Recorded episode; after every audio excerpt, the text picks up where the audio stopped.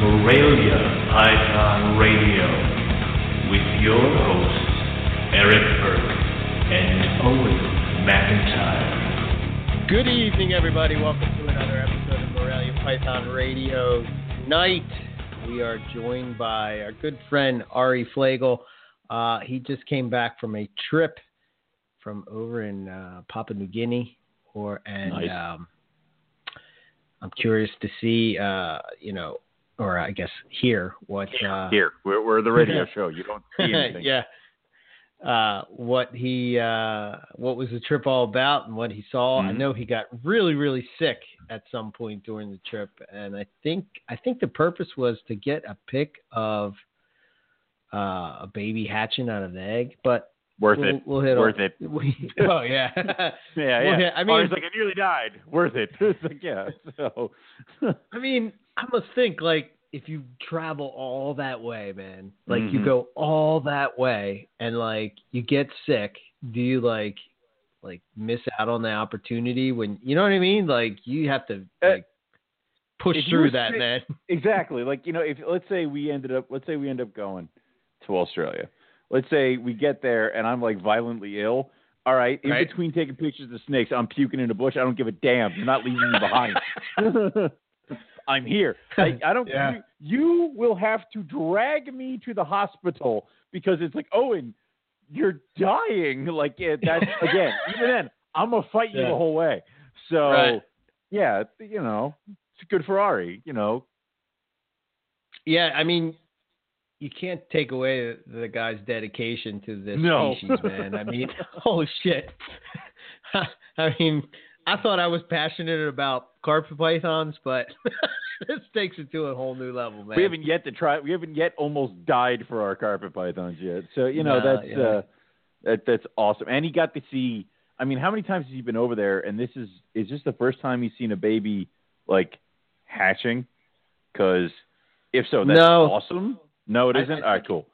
I think he's seen it before, but I, I think it's just We'll well, uh, obviously when we get he gets on, Yeah. he, he knows better. But um, you know, speaking of taking his trip, did you see that um, uh, video that um, Scott posted up in the chat of the hypo looking coastal that he probably found Yes. in his backyard? Yeah, which you know, I I love and hate that man. It's like that's awesome. Yeah, son of a bitch. Like you know that's Yeah. it's better than everything I have. So you know that's Oh, it happens. Snake was nice. It's Wow. so cool looking. You know, it, it's cool stuff like that, and that kind of uh, wildlife interaction is what, what I, I think kind of gets lost a lot with the reptile community. It's like it's a snake in a box. It's a snake in a box because it's a snake in a box, and then you never see the wild uh, cousins of your snake in the box, and it, it kind of does bring a different thing. Yeah. So speaking of snakes in a box, um, I had a You have well. Stuff in a I, box. I yeah, I had my first clutch of 2018, which is My uh, God. which, which is pretty awesome since I didn't have any clutches last year. And um, so yeah, real quick before we get Ari on, I'll, I'll, I'll talk about it. But um, so this girl um was with the Tiger IJ, which was the one that uh, at the, the very really end. really sort big one. Yes. Okay. yes. He's not that big anymore. Oh, He's been EBM. Oh, we've we've oh, we, we EB Morelli'd him. Okay, yeah, Yeah. he's just thin and Um, angry. yeah. So he he slimmed down, um, but um, I bred him with a GQM pen, which I was just thinking about this tonight. Was produced by my GQM pen that is in the cage next to her. Oh. that she's about to lay. So, and and she's so much bigger than her mom. It's I don't know. I just don't equate the two being the same. But anyway, uh, she laid the clutch, um, and she had a prelay shed. But that's when the Tiger IJ got the slight RI. It took him, you know, got him tested. He was the nido negative, and she was nido negative, and all that stuff. So that's good. Um, And then uh, I didn't think that she was grab it. Like I, I, Okay. I thought because I pulled him and like you know I thought that maybe she reabsorbed or whatever, and she shed, but she didn't she didn't like really feel uh typically like you know they feel like that feel that I was talking we were talking about last week. So Yeah. just said uh I'm like, eh, whatever. So right before the show I'm going in and I I I I'm you know, I'm looking through, I'm looking through, just checking them and see where they're at. Like a lot of my girls are in the prelay shed. And I looked at and you you you can't but notice that beehive and I was Mhm. like, "Holy shit, she's still got eggs!" So you know, I kind of like pushed the coils out and whatnot, and uh, I think I'm gonna go maternal incubation with her. And uh, I see seven eggs That- right there. So fun. she did, she had a nice sized clutch. I mean, like I, I count at least seven. So Yes. that's that's not bad. And uh, is this your first time per- breeding uh, animals that you yourself have produced? yes, but here's the thing: I didn't actually produce that girl. Oh, fail. She was produced by Luke Snell, but I All did right. produce a clutch from that same pairing. So I All do right. have, so kinda, but not really. yeah, But this is not really, but almost. Yeah. yeah. So Um, and uh, one other cool thing, I, you know, I, I remember that caramel girl that way back that we had to like uh, palpate. Well, you had to palpate the eggs I did. out of. Yes. Yes. that was another kind of almost. Yeah. So, Yeah. Go on.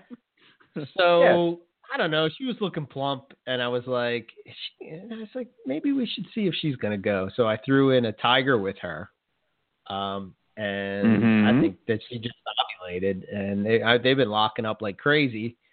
So caramel tigers may be actually it's caramel citrus tigers maybe. Uh, Oh, you ruined it. No, I was like, I'm This- like, oh, I might be. Never mind. so it's like, um, you know, it's screaming yellow, it's funny. it, it is. It's going to be great. It's funny because uh, I had this caramel female last year have all the problems with her eggs and uh, the prolapsing in the blood and stuff like that. She is been like obviously I'm not breeding her this year, but she's been just kind of sitting and eating and doing whatever. Today she's out front center and she's basking belly up, and I'm like, what the hell is this? So she hasn't seen a male, and watch this be like, I retained sperm, here are eggs. It's like, god damn it. So like I'm hoping she was just kind of sitting funny, but I know that in my like lizard brain that I know what's going on here. So Right. either she's ovulating or she's doing what she's she's she's going through the motions that she always goes through. She wants to know Mhm. why the hell I haven't put a boy in there yet. So yeah.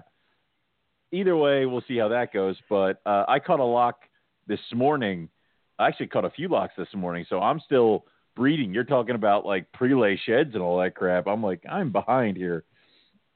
Yeah, my granite girl bred to an axanthic. She had her prelay shed. My het axanthic girl, I don't even know if it's het axanthic anymore, but you know what I mean.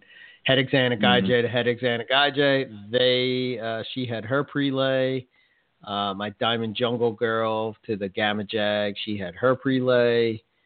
Uh, looks like I have a sh- uh, so my caramel jag had granite. My zebra had albino and uh, my M Pen female are all in their prelays. Like they just went blue.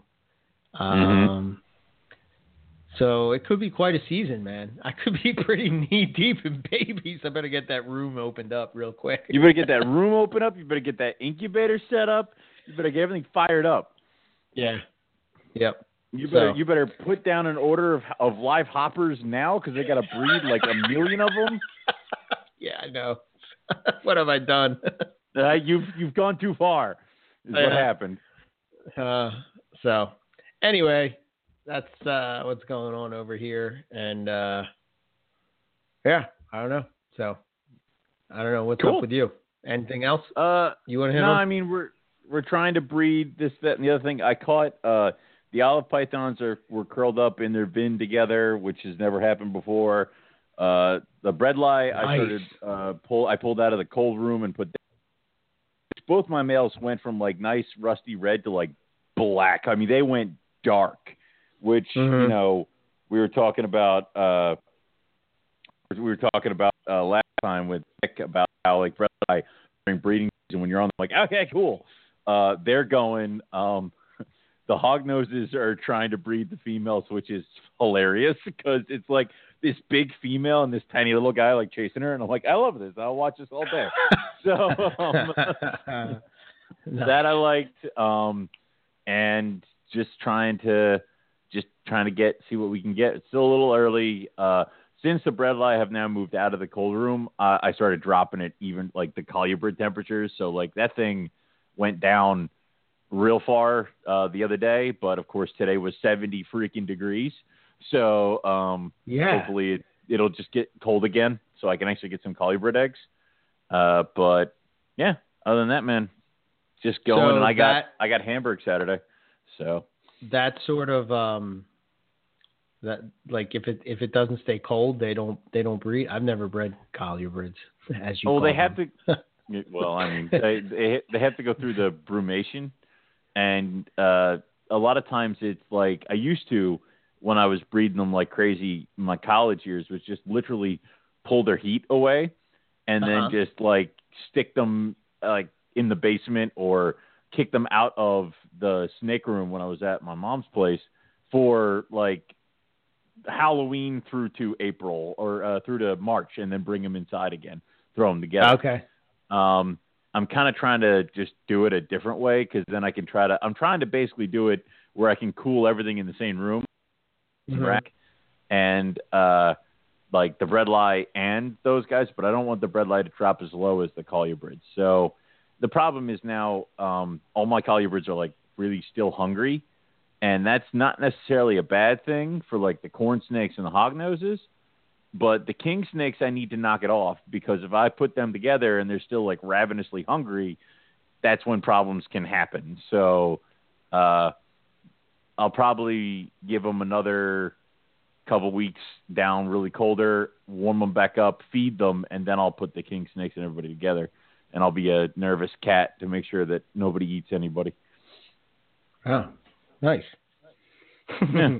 oh, oh one last thing i want to hit on is um i don't know if you got a chance to see it but uh kara from uh bloodpythons.com Mhm.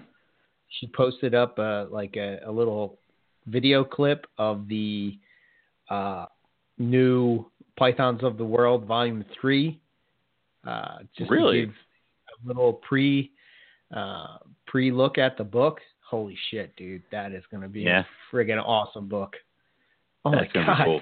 Think about it. It's um, what is it? Indo and uh, I forget how uh, the uh, what do you call it? Archipelago. Uh, I can't remember now. It's freaking slipping my mind. Figures. Anyway, it's basically all those pythons that you know are the outliers. Everything from Indonesia, you know that kind of deal. So Excellent. yes, That'd be a good book. yes, exactly. So, all right. Uh, I guess let's get uh, Ari on and let's find out about uh, this trip This over trip. there. To, Yeah. So, hey Ari, welcome back to Morelia Python Radio. How you been? Good. Hey, how's it going, guys? Doing all right. So, how was the trip? Uh, it was Right to the- It was. It was Right to it. I want Yeah, it right, right I want it right it, now. Yeah. yeah. It was. Uh, it was. It was a, a really. It was a fantastic trip, actually. Um, aside from getting really, really sick, everything was. Uh, everything couldn't have gone any better. So, um, it was really good. Um, but like I said, I got really, really sick for probably like three or four days. Um, while we were out there, so it was. It was really tough. What happened? Did you eat something bad or? Um, I don't know. Uh, it was uh, probably we we had my uh, travel partner uh, Tom and I were um, heading out, and we were we were out to a site, and we were hiking out there, and you know doing our thing, and and I probably I got like really uh, started getting like real um, feverish feeling, and uh, I had everything from like body chills, body aches, high fever, um, nausea, like debilitating stomach cramps, uh, no Oh, appetite. It was like Oh, my God. water down, and uh, we we had like we were sharing like these knockoff like Indonesian ibuprofens, and that's pretty much all we had. Because he had um he he took a slip and and hit his hip pretty good uh, on one of the rocks when we were out there, so he was hurting also from that. So he was taking ibuprofen to kill the pain a little bit, and I was taking ibuprofen so I could actually move. And um, but uh, Huh. yeah, it was it was really rough. It was probably the I was talking to um when I got signal, I uh, messaged uh, Keith and Frederick uh, to let them know what was going on because they had been trying to reach me and find out what was going on. I told them I was like, man, I was like, I've been doing this for ten years, coming out here, and this is the first time I've actually really gotten scared about uh being in a situation out there where I thought I might not actually wake up one night because it was so sick. It was just terrible. So I don't know what Oh, I got into, but uh it was uh it was pretty rough. So it it was a it was a it was a rough trip, but it um was pretty fantastic uh once I was um out of there and kind of laying laying somewhere besides the floor of the jungle. Next to the so yeah, it's uh, rest and relaxation is not really Yeah. what I kind of call with the floor of the jungle. Yeah, so it took me a while. I've been back for coming on almost three weeks now, so it's it's taken me all this time to kind of get right back into the in the routine and everything. This took this trip took a lot out of me, and it like uh, messed me up a little mentally just with what I'm doing out there. It kind of just really set in as far as like, wow, this is really you know scary shit. Mhm. yeah. Yeah. um, so it Damn. it uh, it hit home. It hit home pretty good this trip, but um, um, I'll be back in uh, a few more months to finish what I'm doing. So uh, the show must Yeah. go on. Yes. Well, that's what we were Yeah. saying before we came on. Um, like, Yeah. what what kind of? I mean, you you gotta have you gotta have that.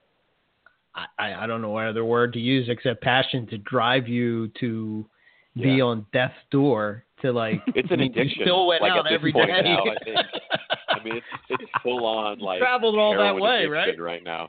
Yeah, Yeah. it's like you know, and uh it's. I mean, I lost. Let's see, I lost. uh I I've been losing a lot of weight prior to my trip just because of just Right. you know trying to get healthier and all that stuff and Sure. and I had lost a lot of weight, probably like close to 20 pounds before I left.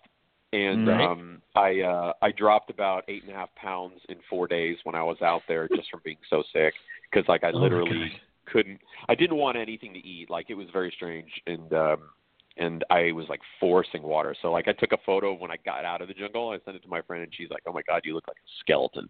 So I was like, "Wow, I've never been called a skeleton before."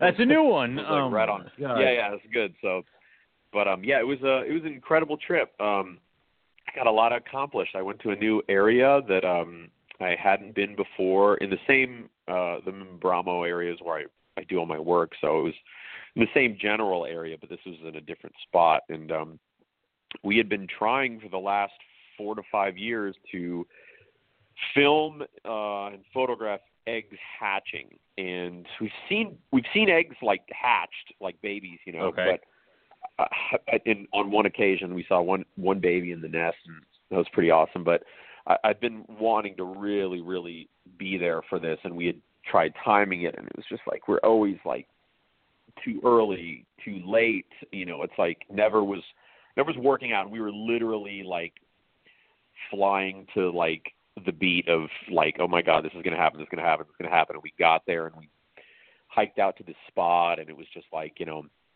instantly when we got there, um, the there was a nest that I was that I marked um, uh, nest 13, I think it is now, um, on GPS, which was good. And uh, I looked down in the nest, and there was like three babies pipping out of these eggs, and I just about That's shit myself. awesome.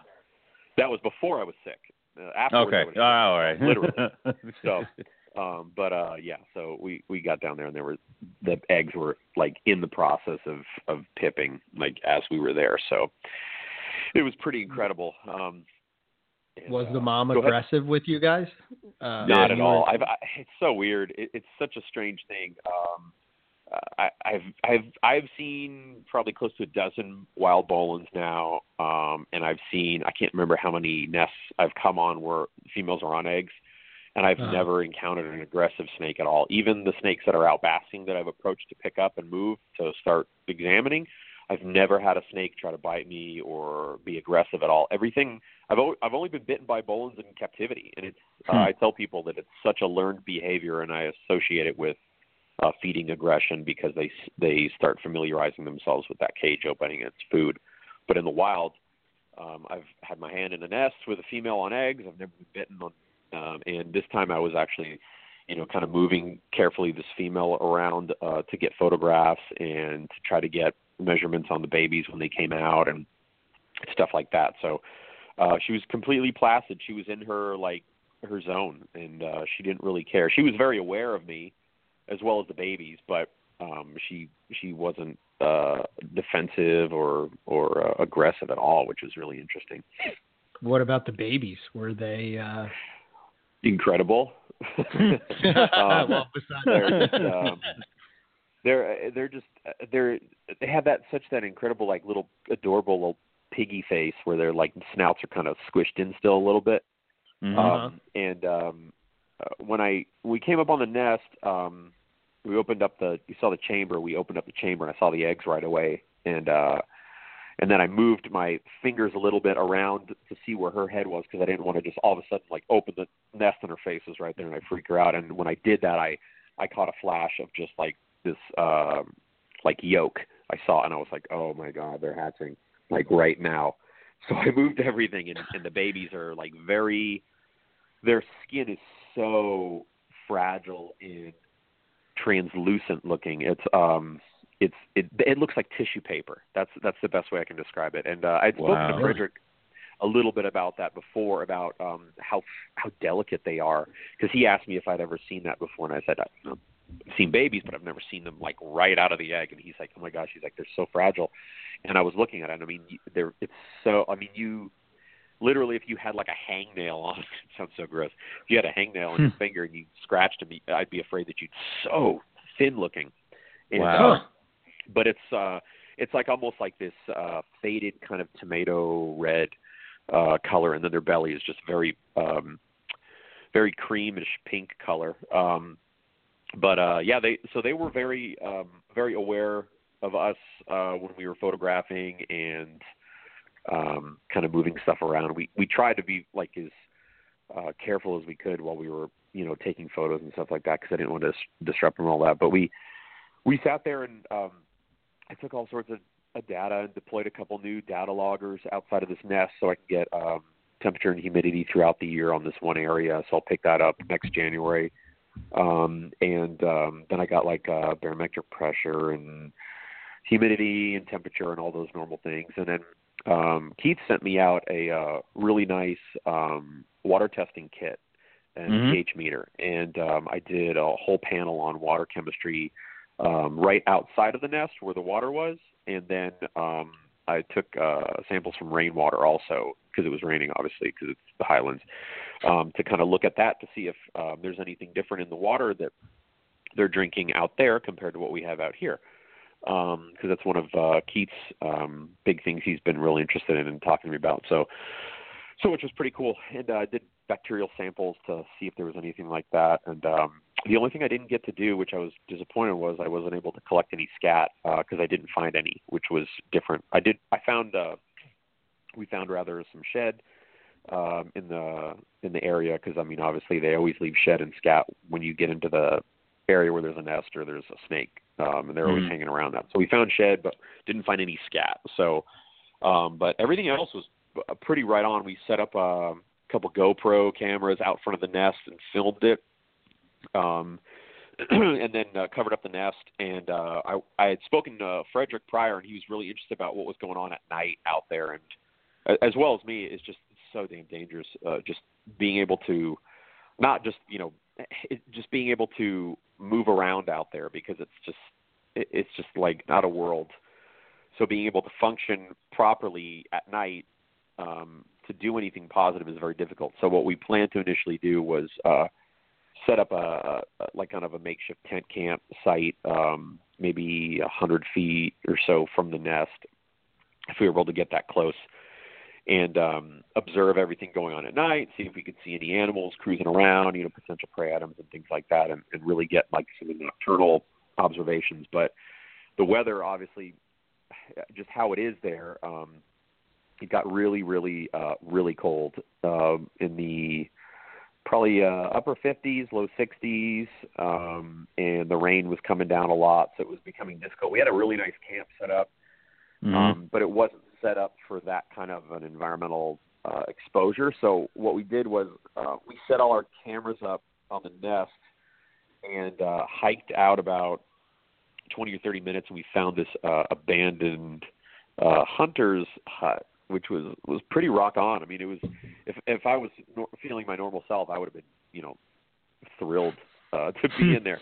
but it was like you know it's like you know wood thatch and all that stuff. I mean, it's real primitive, and uh, we uh, it's probably about I'd say probably close to like 30 feet deep, and it's in two chambers.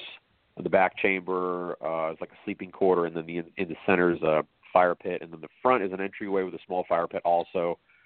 And uh, it was pretty old, so I mean, I I just like basically ditched my boots and just crawled in there. There could have been a mummy in there for all I cared. I just laid down, laying on the gr- laying on the ground, and I was just done. Done. So, uh, yeah. Yeah, I was done. So we uh uh Tom hooked up a uh, started working on a fire and we got a fire going with our guides and everything. I just kind of laid there and it was just like at that point um every couple hours I'd doze out and I'd pass out and like kind of come to and it was like fever break, chills, fever break chills, uh you know, cramps, all that stuff. And then at the same time we're um you know monitoring all those the nest activity with everything and we're also trying to monitor stuff that's going on outside. So it was really difficult. We were out there for I think three days, three or four days, I can't remember, and uh get up in the morning and go down and check the nest, you know, see what's going on. They took the one thing was interesting. They took a law a really slow time. They were really patient to hatch, and I don't know if that was just because we were there and we disrupted uh, just um, you know our presence being there, but they uh they were very very slow at hatching. Uh, they'd come out halfway, go back in, come out halfway, and, and they just kind of do that for a while. So um, by the time we ended up leaving, there was about four, four I think four of them that were um, what you call it. Um, four of them that were that were fully pipped, but uh, they weren't all the way out. Uh, No, I take that back. One of them was all the way out. Yeah, one of them was all the way out. So three of them were fully were almost fully pipped, and one of them was all out um, in that amount of time. And it, I believe it was a clutch of 17 eggs, so it was a pretty good sized clutch. Yeah. But um, yeah, so it, was- it was rough. Um, I'd never been that sick before, especially um, in such a primitive environment with virtually nothing um, to survive uh, during that kind of uh, a situation. I'm usually pretty prepared with everything, but uh, it was uh, for the one time that I didn't pack all my medical stuff that I usually bring with me, like you know painkillers and Oh, that you know, ibuprofen and all that stuff. It, it go figure. It didn't happen. It happened. But Yeah. Tom didn't get sick. He he was pretty busted up from his hip and his ankle and stuff. Because I mean that the rocks are just the trails are just so brutal, man. It's uh it's they're just real slick and it's muddy and uh it's like a swamp essentially, just a highland swamp. And um going down these little tiny trails that are like cut between vegetation is just really difficult sometimes to navigate through and there's like a big boulder and you just bust your ankle or whatever. So it's like fortunately nobody fell and hurt themselves but um i was shitting my brains out by the end of the, the trip. So it was just rough. So but uh and it was a funny thing because like i always have i always have some weird funny bizarre story. I'm like i'm laying there in Yeah. this hut and, and um i'm like waking up and kind of in and out of it and whatever and i'm like you know somebody's awake somebody's asleep and i'm just like take my jacket off put my jacket on because i'm freezing i'm hot and all this and that i wake Mhm. up and i hear this these um smacking noise like this really bizarre mechanical like smack smack smack and uh, I wake up and Tom's smoking a cigarette, and, he, and he's like, "You all right?" And I'm like, "I'm like, no, but what's going on?" And he's like, he's like, "Oh, you're gonna love this." And I'm like, "What?" And it's like, I think it must have been like one or two in the morning, and it'd been it had been periodically raining throughout the night, just because of that's how it is. You know, the, the clouds will come through, it'll rain early Right. in the morning. You'll usually get a nice shower in the afternoon, then you'll get a shower right before dark, and then you'll get one or two in the middle of the night. So it, it just comes in periodically through the clouds. And um, uh, they, these probably like nine or ten year old two these two boys, Mhm. excuse me, were um, walking through the jungle in the middle of the night and barefoot like they always do in a pair of shorts and uh, like a ratted old hoodie they were wearing and they're just drenched and uh they each had these giant fruit bats in their hands. What? and uh they walked in, I kinda like looked up and they're standing in the entryway just kinda looking at me and I'm looking at them and they got these fruit bats and I looked at Tom and I was like, What the hell is going on? You know, like I, mean, I'm like, I'm like, really? And, and uh, I mean, obviously they were out hunting. They caught, they shot these two fruit bats. I think with a slingshot or a rock or something. I don't know. And uh, the smacking noise was them bashing their heads in with sticks out front because they were getting ready to cook them, and it was just so bizarre. and I was like, and they came in with these things, and they're just all beaten up and bloody, and they're they're uh, wanting to borrow borrow our fire to cook these bats on, and um, and then they asked us if we wanted to eat them, and I was like, no, I'm not eating those right now. I mean, I've eaten fruit bat before, and it it actually tastes pretty good, even though Okay. it's not recommended to eat bats by any means. But that particular moment, that probably would have done me, and I would have for sure withered up and died in that hut. But yeah, it was really weird. And then they were gone by the morning. Like I went looking for them, and they were gone. So. But um, yeah. So then uh, I think after uh, day three or four, I think it was. uh we went we went back down to the because we were monitoring the nest. We went back and collected all the gear and everything, and um covered up the nest and let everybody finish doing their thing, and then Right. packed up all our gear and all of our our first camp we had to break down also because we left it down there. We didn't want to leave it, so we had to go back down and hike it back up and all that stuff. And it was just Right. It was a a brutal one, but um we did it, and um the the environmental data we got, and then just the photographic evidence, and just like little minute things from seeing everything out there, and just we can say we're the you know first people to ever see babies pipping out in the wild. So That is um, awesome. it's pretty incredible. So uh, I got the last photos that I needed for um, the book stuff that I really, really wanted because I was like, man, I got to get these photos for this book, otherwise it's not going to be finished.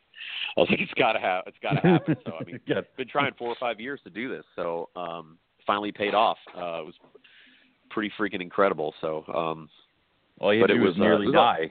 You know. yeah, I mean, it was Yeah. Uh, yeah, exactly. It was. Uh, it was, it was really tough. It was real um real scary a couple times just being that sick and uh I, I started feeling better about uh day five or six. Like I was you know, I still didn't want to eat anything, but I was still like I was Mhm.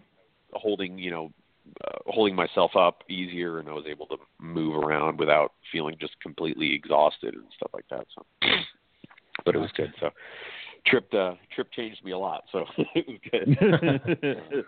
But, yeah. That is that's insane, and that's uh, awesome. But it's like uh, so going back. You said you didn't find any scat around the nest. Is that do you think that's Yeah. just because mom's not eating, or are they just keep it know. Um, clean? It was um I, I mean I don't I mean being able to observe stuff on the ground is so difficult too. It's just like Yeah. uh I mean, the ground is just it, the environment's so crazy. I mean you guys heard me talk about it before. It's just like Mm-hmm. um usually you'll see it um our my guy our guide friend uh, pointed out the shed real quick when we were walking by and I was like cuz I knew right away that we were getting close because the environment changed right away to that kind of typical Boelen's habitat where I was like okay, we're close.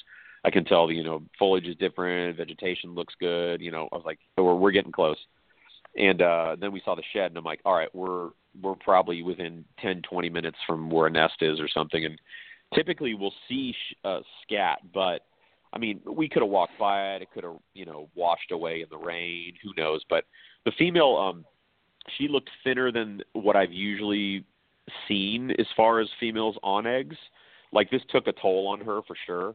Um she looked real thin and and uh dehydrated. So she had probably been um out of food for a while or, or just or out of water for that matter didn't want to go anywhere so but um who knows i mean uh, I, I don't really know as far as why we didn't see any but uh um it's typically you know a tall a, a typical sign when we we come across it that it's like okay we're close Mm-hmm. That's awesome. yeah it was pretty Do you think that? do you think that she didn't leave because of the temperature? You're saying it's, it's pretty possible. cold, I mean, right? it was it was perfect. I mean, it was it's the it's the normal. I mean, I was really feeling it more or less just because I was starting to get really sick. So, I mean, Right. Ah. typically the temps there that we we see stuff is you know in the mid 60s. I mean, we see our you see your breath when you're breathing. I mean, so it's cold. Um, and then mixed with the rain. Um, but it's great. I mean, every time you know uh, I've opened up a nest chamber, you feel that five to ten degree temperature change hit your face um like immediately the temperature um and the substrate inside is you know it's earth you know with root and everything in there it's from these cuscus burrows that they take over and um it's it's damp but it's not wet as opposed to everything else around it. i mean the whole environment is essentially like a big lichen covered sponge Uh, the humidity's off the chart. Um, it's just wet, wet, wet. And um, it's always strange to me that you have such a large animal that's so specific, and all this environment is so like non, you know, welcoming to something like this, especially to us um, to Right. be walking around in. Uh, that you'd find an animal that's you know eight to nine feet living in this kind of an environment, and it's you know has no problem. I mean, they're. I was telling uh, Keith, I was like, man, these things are like in tuned with exactly what they know what to do. It's like they are like designed to a T for this environment, and it's it's fascinating that they're able to maintain this. I mean, you put another python out there, they're going to be dead. Um, Yeah. These things are just in, insane. They're just incredible um, with what they can do. So That's how awesome. how tight was she coiled around the eggs? Is she, is is it like She a was- tight coil? Yeah, it was real tight coil. I mean, the whole chamber itself was probably, like I said, uh, like I've said before, it's pretty close to the size of a basketball. Uh, so she goes in. I mean, a cuscus, you know, is, they're they're reasonable size. They're probably like small to medium size. You know, like a possum, I guess you could say. It's probably the easiest way to kind of understand them. She Mhm. goes in and then she'll kind of push around that area to make more of more of a room at that. But it's certainly tight, uh, and she's on those eggs uh, pretty tight because like I was moving them around a little bit to see if anybody was underneath them that was out and everything like that, and and they were pretty um, compact in there with her. She was she was on them pretty good. I've still never seen them uh, shivering or anything like that, um, or doing any kind of twitching or anything um, when I've come on them or filmed them. Uh, not to say they don't, but I've never seen it before. Uh, It's just just that little chamber is just so perfect. It's just, I mean, probably uh, I think the temp was uh 78, 75, 78, and then whatever she was putting off also. So those eggs are probably Wow. low to low to mid 80s, I'd say, close to that. Um, yeah, probably Hmm. close to that temperature. So it's it's pretty fascinating. I mean, I was like watching her, and I was like, I was like, Jesus, this is insane. Like, this snake is sitting here looking at me and she's got three heads poking out on these eggs. I was like, wow. I was like, um, and the eggs are, you know, a nice size. I mean, they're nothing uh, abnormally large by any means, but they're, you know, decent python egg, probably pretty close to a carpet python or, or an amethystine. Um, Okay. and they're all, you know, clustered up in that perfect basketball size, you know, or Right. cluster rather.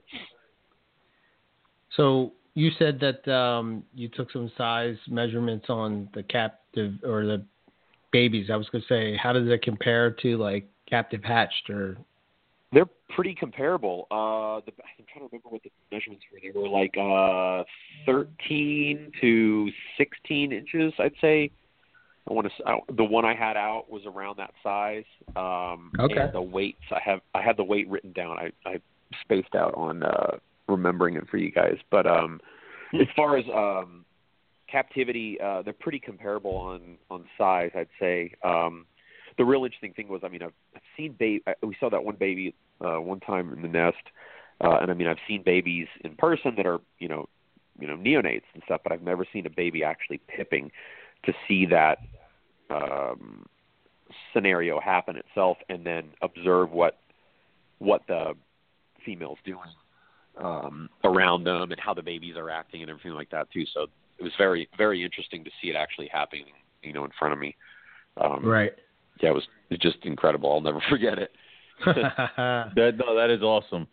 I mean, Yeah. the uh, with, with with the babies coming out. I mean, you said you only had one that was fully out when you guys were leaving. yeah, right? one was um one was fully out and uh, Okay. was it three three four? Yeah, there was three pipping and one Uh-huh. that was fully out by the end of the day when we left, or the the by the uh, last day when we left. So they they took a long they took slower than I would have thought yeah. to come out, but but I mean they they had no rush. I mean everything was perfect in there. And then um I've I've um spoken to the the locals that that watch them, and they they tell me that the babies stay in the nest until they shed. Um, which I thought was kind of interesting because Frederick and I have gotten into kind of a conversation about that as far as how how like um reclusive they are uh, and how reluctant they are to move around, uh, especially after they shed or up until they shed rather, um, which Okay. could kind of give some, um, you know, sub- substantiate some, you know, information towards th- that being factual that they actually do stay in there. I mean, it's a perfect environment for them to stay in. But I mean, once they're gone, I mean, I was talking to Tom. I was like, man, I was like, where do these things go afterwards? And I'm like looking around. I'm like, the ground's wet. It's 60 degrees. It's raining. I'm like, these things are like red noodles. I'm like, you know, Yeah, they're gonna disappear, right. but it's like, how are they gonna maintain themselves? I'm like, it's so like, uh, it's like you know, a dangerous environment for these things and just not comforting. Um, so it was really interesting to see, you know, um, the behavior and, and how they were reacting when me when I was moving around stuff and taking photos and with the female and all that stuff. It was really interesting. They're really observant, which is cool. So uh, that's a, a normal behavior I've seen with babies before, but uh, it was cool to see that they were exhibiting that when they were coming out. Also, Wow. With- Was it the typical? oh, go ahead, Owen. I mean, like with the one that was out was York yolk uh, absorption. Did did it have like a full belly, or was it like you know? uh, it still had some yolk on it. It, it still Okay. had yolk still hanging a little bit, um, and I just kind of just kind of scooped it up, just you know, fit in my hand, and it was just kind of like, hey. Um, but um, it was it still had a little bit of yolk um, attached, and um, which I'm gonna call it, but um, there wasn't a lot. excuse me, there wasn't a lot. So, um, but um, yeah, I mean, it was perfect, perfect looking baby, flawless. Um, it was just it was just incredible. and then uh, it was, it was like trying to get back to the first at first because I kept wanting to go look through my camera and be like, I can't believe I'll sit down and look at what I did. And I'm like looking at this and I'm like, oh my god! I was like, I can't believe we just watched this and I've got cameras about 30 minutes away sitting on this nest right now waiting for these things to hatch out. It's like you know, it's pretty crazy. That's that's awesome though. Yeah, it was pretty cool. Yeah, I was gonna say. Um, oh shit! Now I forgot my question. I, Oh, I- it's yeah, um, it's over. Yeah. What's the time frame um, that they typically have their first shed? I don't know that, if I ever. you know, that I don't really know. Um, Okay. that would be a good don't feel question so to bad. Frederick for sure. Yeah, yeah. Um, I don't know. I want to say I, I would probably say within the first couple of weeks, maybe. Um, okay. that would probably make sense to me. I mean, they're still absorbing that, you know, all that embryonic stuff, and um, I would say probably within the first couple of weeks that that would probably be their first shed. I would think. Um, And what and then they're supposed to. Then, go ahead. I was gonna say, this is gonna be a weird question, but what Go time of day was it when they Mhm. were hatching? Oh, it was. I mean, it was in the. Let's see. It was. It was in the daytime, and it was. Oh, what time was it? Uh, like maybe ten or eleven, I'd say. Yeah, so it was. It was in the daytime. They had a. Uh, then they were when I when I came when we got there first.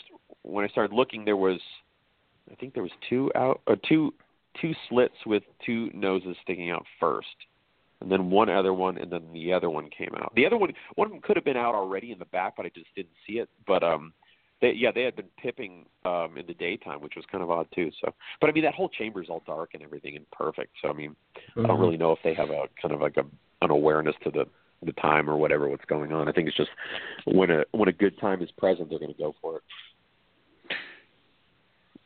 do do we know about how long like after everybody's out does mom stick around for a little bit or is she off to the races I don't know. Um, well, that, that's one of the things I'm going to be trying to figure out this next time. I'm going to be trying to implement this telemetry equipment that I'm working on getting right now, and uh, looks like Mhm. I've got um, somebody that's going to be uh, donating um, money so I can pick up all that equipment, which will be pretty pretty awesome. So, because I'd like to see where I'd like to see where they go uh, once they're done, or how far they go when they're not done, or um, or if there's any where the males go. Uh, you know, that's my that's my plan is to tag a male and tag a female, um, and uh, see if there's any difference in behavior as far as range goes on on the sexes, or if they stay in the same area, or how active they are in the daytime, or how active they are in general.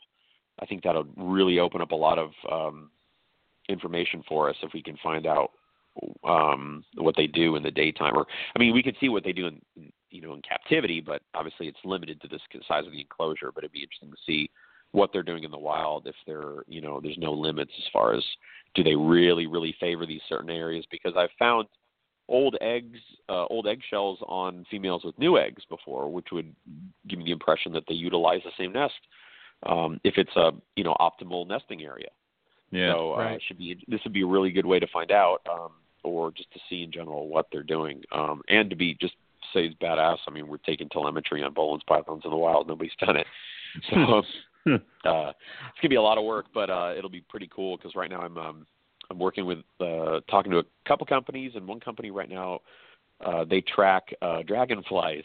So I'm going to be using these pinpoint GPS loggers that are going to go on uh, these two snakes, and they'll basically report GPS locations every six hours, and I'll do it for a year, and then I'll come Oh, back cool. out right before, yeah, right before the the GPS data uh, batteries die. I'll go out and then I'll track them with a VH, uh, I think it's a VHF uh, receiver, and um, download all the data and see what they've done for the year. So it should be pretty awesome.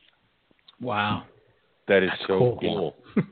Yeah, I could. Uh, I'm really excited to see. I mean, if they just sit there like turds, you know, on a log, then who cares? It'll still, we'll still know, you know. But but if they cruise around, but um, I'm really So- interested to find out uh, where these males are and how they find these females. If there's like a couple males that hang out in a certain area, but I think a lot of this shed and the scat that these these snakes are leaving everywhere are just big markers, these biological markers for other animals to find them because the area is so just vast.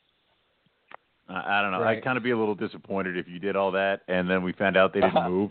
It's like, oh well, no, all I'd still be excited. I'd still be excited to be like, man, I was like, I was like, well, now we know, you know. Yeah. It's like, all right, let's find two more and try it with the other two. Maybe we just got two lazy ones. Oh God, that would yeah. You know, yeah, I'm- that's awesome though. every time I, I- you know, I've I've never I've never had Boelens. I, I've only seen Uh-huh. them twice, but every time that you know we talk to you, these thoughts just pop into my head, and I'm thinking like, Yeah. do you think that maybe one of the issues with the female, uh, like Uh-huh. not um, ovulating, is the fact that maybe the nest box are too big? Like maybe Well, she you know, needs there's- to feel. Yeah, that's security? that's one of uh that topic came up a while ago actually um, about uh, nest boxes being you know th- like really tight and really confined, which is um, it, it's a it's a really strong possibility. I mean, obviously the ones in the wild are these really tight kind of nesting chambers and everything. So I think it really it, it could certainly be a big factor. I think having I think having all the elements lined up, including that, um, are just um, you know the you know plan for success. So I think it's just not one thing. It's got to be multiple things Sure. um, aligned, basically. And and I love using Keith's um, saying, you know, the rhythm of the room. So everything, the rhythm of the room has to be just right, you know. So um, Right. including you know nest box and temperature and basking time and basking access and you know when animals are paired with animals and if it's not too early, if it's not too late, feeding schedule and what they're feeding on. I think these are these snakes are clearly um, uh, much more specialized than um, a lot of other species, and I don't want to downgrade other species by any means because they're all fantastic. But I think these are incredibly different than uh, other taxa, uh, just because of what they are capable of enduring and um, how difficult it is proven still um, to be able to reproduce them with any kind of consistency on any level in captivity, um, uh, as well as what we're seeing in the wild too. I mean, just how specific they are in their requirements and what they what they requ- what they're looking for, I should say, you know, and, and what they favor. Yeah, I would. Yeah. I mean, I don't. I don't think that they're equal to say diamond pythons, but when you look at them, because of the climate that they're from, they're very Yeah, specific in their, you know, yeah, needs in captivity. You know, and like when you figure it out, it's not that hard, but it's just figuring Yeah. it out. You know. yeah, exactly. And um, and uh, I mean, it's you know, I I uh, I talked to I talked to Frederick a lot. I talked to Keith a lot, and we.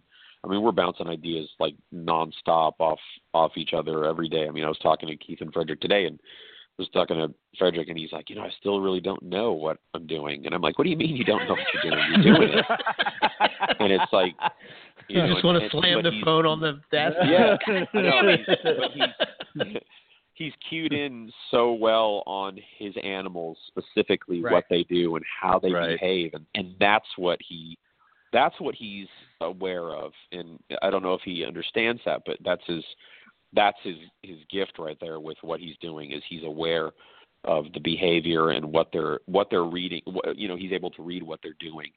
And a lot of people don't do, can't do that. Um and uh i think that's really helping uh with what he's doing. So i know keith and i are constantly trying to figure out how that relates to animals and other collections and then um you know i'm trying to relate see how that relates to what i'm seeing in the wild and it's Right. like night and day and I and I keep telling you know Keith and Frederick because it's like they're you know they keep asking like oh my gosh I want to go see this and it's just like you know I came to the realization this last trip it's like man I know I get people ask me all the time oh I'd love to go with you and I'd love to go with you and I'm like oh yeah we can do this and I'm like you know what after this last trip I'm like man I'm not bringing anybody I was like this is really dangerous I was like I was like this is not I was like this is not like you know going on a trip and taking photos I was like this is like you could die like this is really this la- this trip Yeah. really opened up my eyes on the on some of the stuff I see and you know and I'm doing. It's like it's really dangerous stuff. I'm in really dangerous areas. Uh I mean I could, you know, fall off a cliff and I'm toast or, you know, I die in that hut and I turn into a mummy. Nobody finds me. It's a you know, uh, Right. it's it's a serious place and, and but I, at the same time it's like I told them I was like the other aspect is I don't want to take Frederick and Ke- and um and uh Keith because uh I don't want to throw Frederick's good fortune off by seeing all these other things and he thinks it's something else he's doing and it throws him off the routine and then he doesn't he's not able to breed him again so Right. Right. Yeah. um, that's the other thing um and i told that to keith also. I said man i was like it's just so i go it's so bizarre. It's just such a it's such a strange place that you would not expect to find an animal like this. And that's what blows my mind. And um how it relates to captive conditions and uh, captive behavior and the successes just still doesn't add up. Uh, there's similarities that we're that we're being able to address, like humidity, which we're finding out is a huge factor right now. Keith and I and Frederick have been speaking about about how critical that is um, right now with husbandry, and that's just one factor that I'm like, okay, I can see that on the wild because everything's flipping wet everywhere. Humidity's off the chart, but it's like you know, UV exposure and you know sunlight and you know feeding and all this stuff. I mean, I, you know, these animals, you know, we go onto a basic routine of feeding our animals. For an example, you know, every ten to twelve days. I think these things maybe eat once a month if they're lucky. Um, And their activity, sh- you know, is their activity budget is just like you know they're going to shack up somewhere after they eat and that's it, and then they're going to go off. So it's like, you know, there's so many different variables that um, I'm constantly running in my head and off other people while I'm out there and then when I come back to and kind of regain my normality of of life and I'm like, okay, where was I at? Let me think of what I saw and going through photos and video and still can't figure it out. I was going to ask that question, like what it must be like inside your head the night after you see, you know, uh, you know, the Boelens in the wild in a hut yeah. in the middle of nowhere where it's, you know, it's probably like quiet and, you know, just oh, like, I mean, it's incredibly peaceful and just. I mean, it's. I mean, and at the moment, at that moment, I was just like in agony, and then I was thinking to myself, like, gosh, like I love this. I'm out here, you know, with the moment where I'm not in pain and I'm not shivering and my teeth are chattering and I'm Right. sweating and you know, Mhm. you know, not wearing underwear because it's pointless because I'm just going to shit them.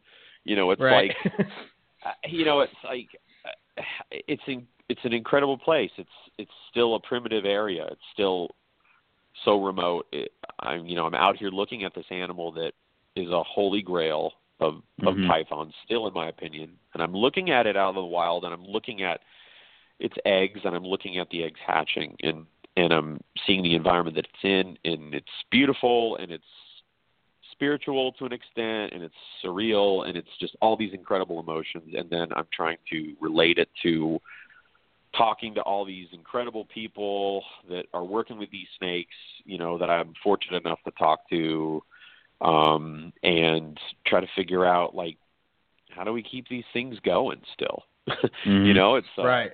and then on the other side of it, looking at it is like, okay, how do I protect these things in the wild? You know, because Right. what do I need? What do I need to do to keep doing this? You know, so um, it's a it's a lot of uh, emotion and it's a lot of uh, my I mean, my mind's constantly running, and then at the same time, I mean, Tom and I are usually cracking up at something ridiculous, and it happened to be the, the Bat Boys that came through. Well, yeah, that's a little ridiculous, but yeah.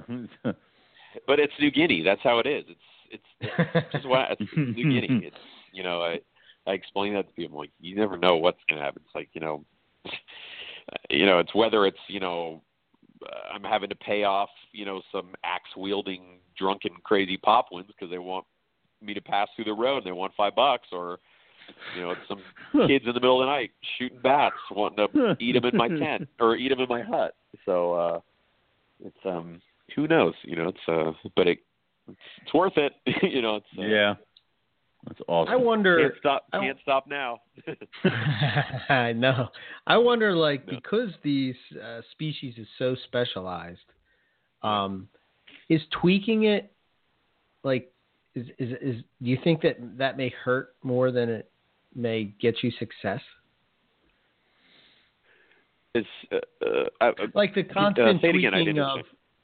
Like meaning like okay, we're trying to breed them, and this is going to be my what I try this year. Whether you know, let's just say I drop the temps, I give UV, Uh-huh. uh, you know, and humidity, and then you don't get Yeah. nothing. And then the next season Yeah. you say, okay, I'm going to take away the UV, and I'm going to, you know what I mean? Do you think that maybe like think- the constant tweaking, maybe? Oh yeah, of up? course. Um, because uh, the one thing with with Boelens that I've learned over the over the years working with them is uh, routine is very important. Maintaining Mhm. constant routine uh, seems critical, in my opinion. Um, and I mean, obviously, a lot of times when people you know get into the you know the Boelens you know scene and they're wanting to be to produce them and everything, and unfortunately, a lot of them aren't successful and then all of a sudden you know they sell the pair and they go here and they go there and they get changed and they go to this cage and they go to that cage. You know everything is different. So there's a shock for the animal itself and I'm, and I feel that it takes a long time for them to acclimate back to a, a stable routine.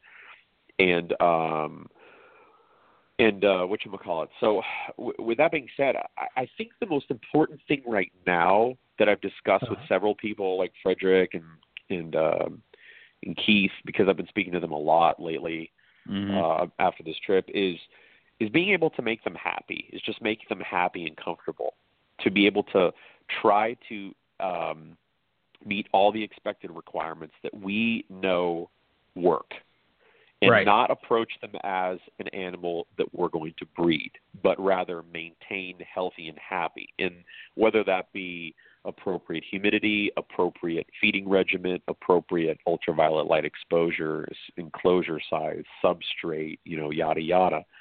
That Right. be the that be the issue as opposed to addressing the reproductive side of it because a lot of it is we're probably trying to reproduce animals that are not happy, that are not being Mhm. maintained correctly, where we're Mhm. losing those certain valuable um, factors that are key factors, but they're simple factors that we're overlooking or not addressing because we're at the point of we need to try to breed them as opposed to we need to try to keep them. Um, and that is a huge thing that we've been discussing lately as far as what the appropriate way to maintain these snakes are. And Right. um and and realistically if we're maintaining them correctly where they're where they're happy, reproduction shouldn't be an issue. Right. Right, Um, they should want to because- reproduce, right? Exactly, and then we can, Right. and then we can get to the point where Frederick's at, where he's able to look at his animals and say, "Oh, okay, this is this is the time now. You know, it's time for me to put my animals together." Um, Right. As opposed to, I'm going to get these snakes. Okay, here we go. This is the first year I got them. I'm going to drop them to 58 degrees uh, Right. for six months, and we're going to breed them. As opposed to acclimating, acclimating animals for a year or two to your routine to get the the rhythm of the room, like Keith says, and Right. get everything everything maintained where it's you know a, a, a routine and a stable routine where you're able to meet everything and then uh, the uh, addressing of the reproductive stage would would present itself. And if, if it's you know and, and you would think like you said they they should be wanting to reproduce that that should present itself. And and that can be a huge factor as far as why there's not a lot of success because a lot you know unfortunately these snakes change hands a lot. As, far as snakes go the, i think Boelens pythons uh, change hands more than any reptile i've ever ever experienced or heard about because you'll get somebody that'll buy a whole group of these snakes, try to breed them for the first year, doesn't get any luck, tries it again, doesn't get any luck, says, ah, to hell with it, and then sells them. And then group animal A goes here, animal B goes here, animal C, yada, yada, goes here and here. And then, you know, then it's going to take those animals four or five years to acclimate to something that they might com- consider comfortable. And then they might repeat the same damn process of being switched hand again. Um, so um, they need to be in stable collections with comp with, with people that are uh, competent enough to be able to maintain them to the point of maintaining the animals and not be discouraged about not being able to reproduce them because of that, and and eventually it should happen.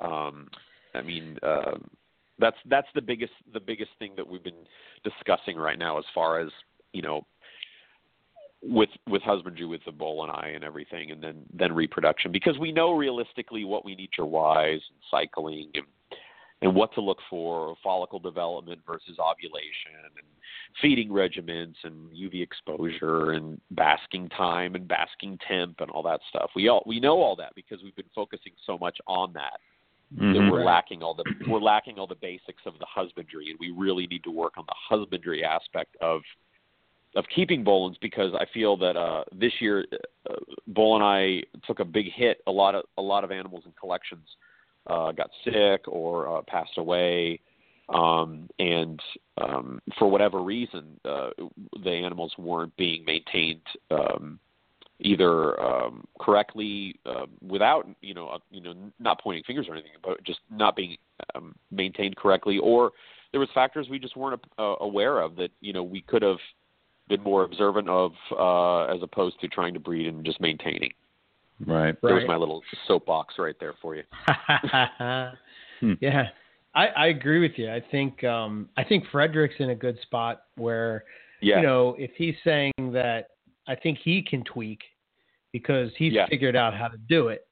So maybe if he's not getting, you know, um, maybe if he's getting more slugs than he wanted to, or maybe you know yeah. he's trying to get a bigger clutch, or whatever the case could be, then you know I think he's in a position where he's like, okay, these animals feel comfortable enough to breed.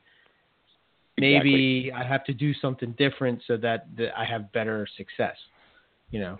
Yeah, it's um in a lot of ways, I, it's like you know, it's like when you're you know you hear all these. uh these parents when they're at like the pet store with the kid and the kid wants a sulcata tortoise and and they're like oh you realize you're going to have it when you're in college you know it's like you know it's like Boel and, boeleni are boeleni are not an investment boeleni are an, an animal to maintain you know indefinitely in your collection you know right. without mm-hmm. the intent or the idea of of getting rid of um and they should maintain uh, you should they should be maintained in, in a collection forever. If you're going to get them, they there should be no idea of getting rid of them. That's the thing, because that way they can be maintained on a routine and a and, and, and a rhythm of the room. You know, that way they're they're mm-hmm. there. They're part of the collection, and they're not going to move. Um, and and I think that is a big a big thing um, when owning uh, this particular species that um, that they're not an investment snake. You're not going to get rich, and I've said this before. You're not going to get rich selling and breeding Boelens pythons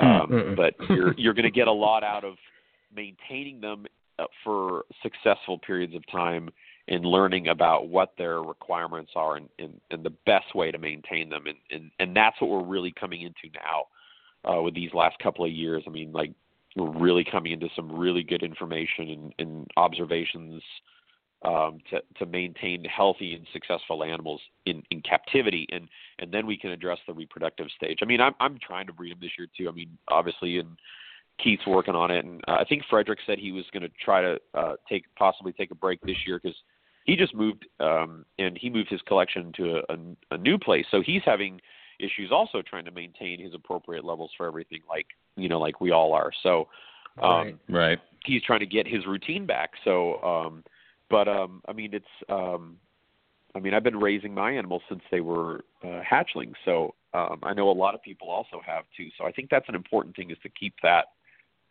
um, that in mind when you when you you have you keep these animals that these are an, these are a, a lifelong animal. They're not an animal that's going to be sent off if you get frustrated or or whatever, because that potentially could screw them in the long run as far as any kind of success um, at a later date. Sure. Yeah. I think the same problem happens with scrubs. I think that's. I Yeah, mean, I'm I do. guilty Oh, yeah, of it. I You know. Yeah, they're, uh, they're they're they're as sensitive as uh, they're as sensitive as boeleni. They're a very unique species of snake. Um, they're uh, more temper. You know, the, the they're more temperament to certain things. I mean, it's um, they're they're not as hardy as other animals, and I think routine plays a huge factor in in just maintaining certain animals like the scrubs and, and the boelens too. Um, uh, as far as you know, to do it right.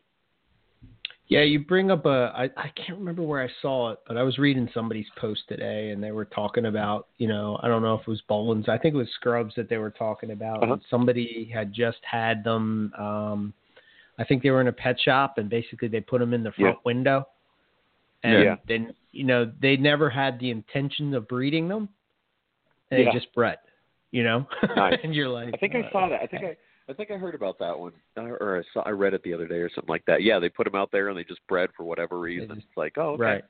something they Yeah. liked. I mean, it was just like they're they were happy for whatever reason. You know, it was. uh I th- I think that's. Uh, I think we kind of take that for granted for a lot of times with our animals. It's like you know you got to make them happy. That's the thing. You got to hit all those requirements that they need. Um, Right. and uh, and and the reproductive aspect of it should be the the easiest part. You know, of of doing it. I think it was. Now that I'm thinking of it, I I think I might have been on the Boelens group, and they were talking about windows in your Okay. room. Oh yeah, yeah. Okay, I remember that. Yeah. Yep, that was. There's been a lot of talk on there uh, lately, uh, especially the um, the hybrid uh, Boelen's carpet too. That popped up. That was really interesting.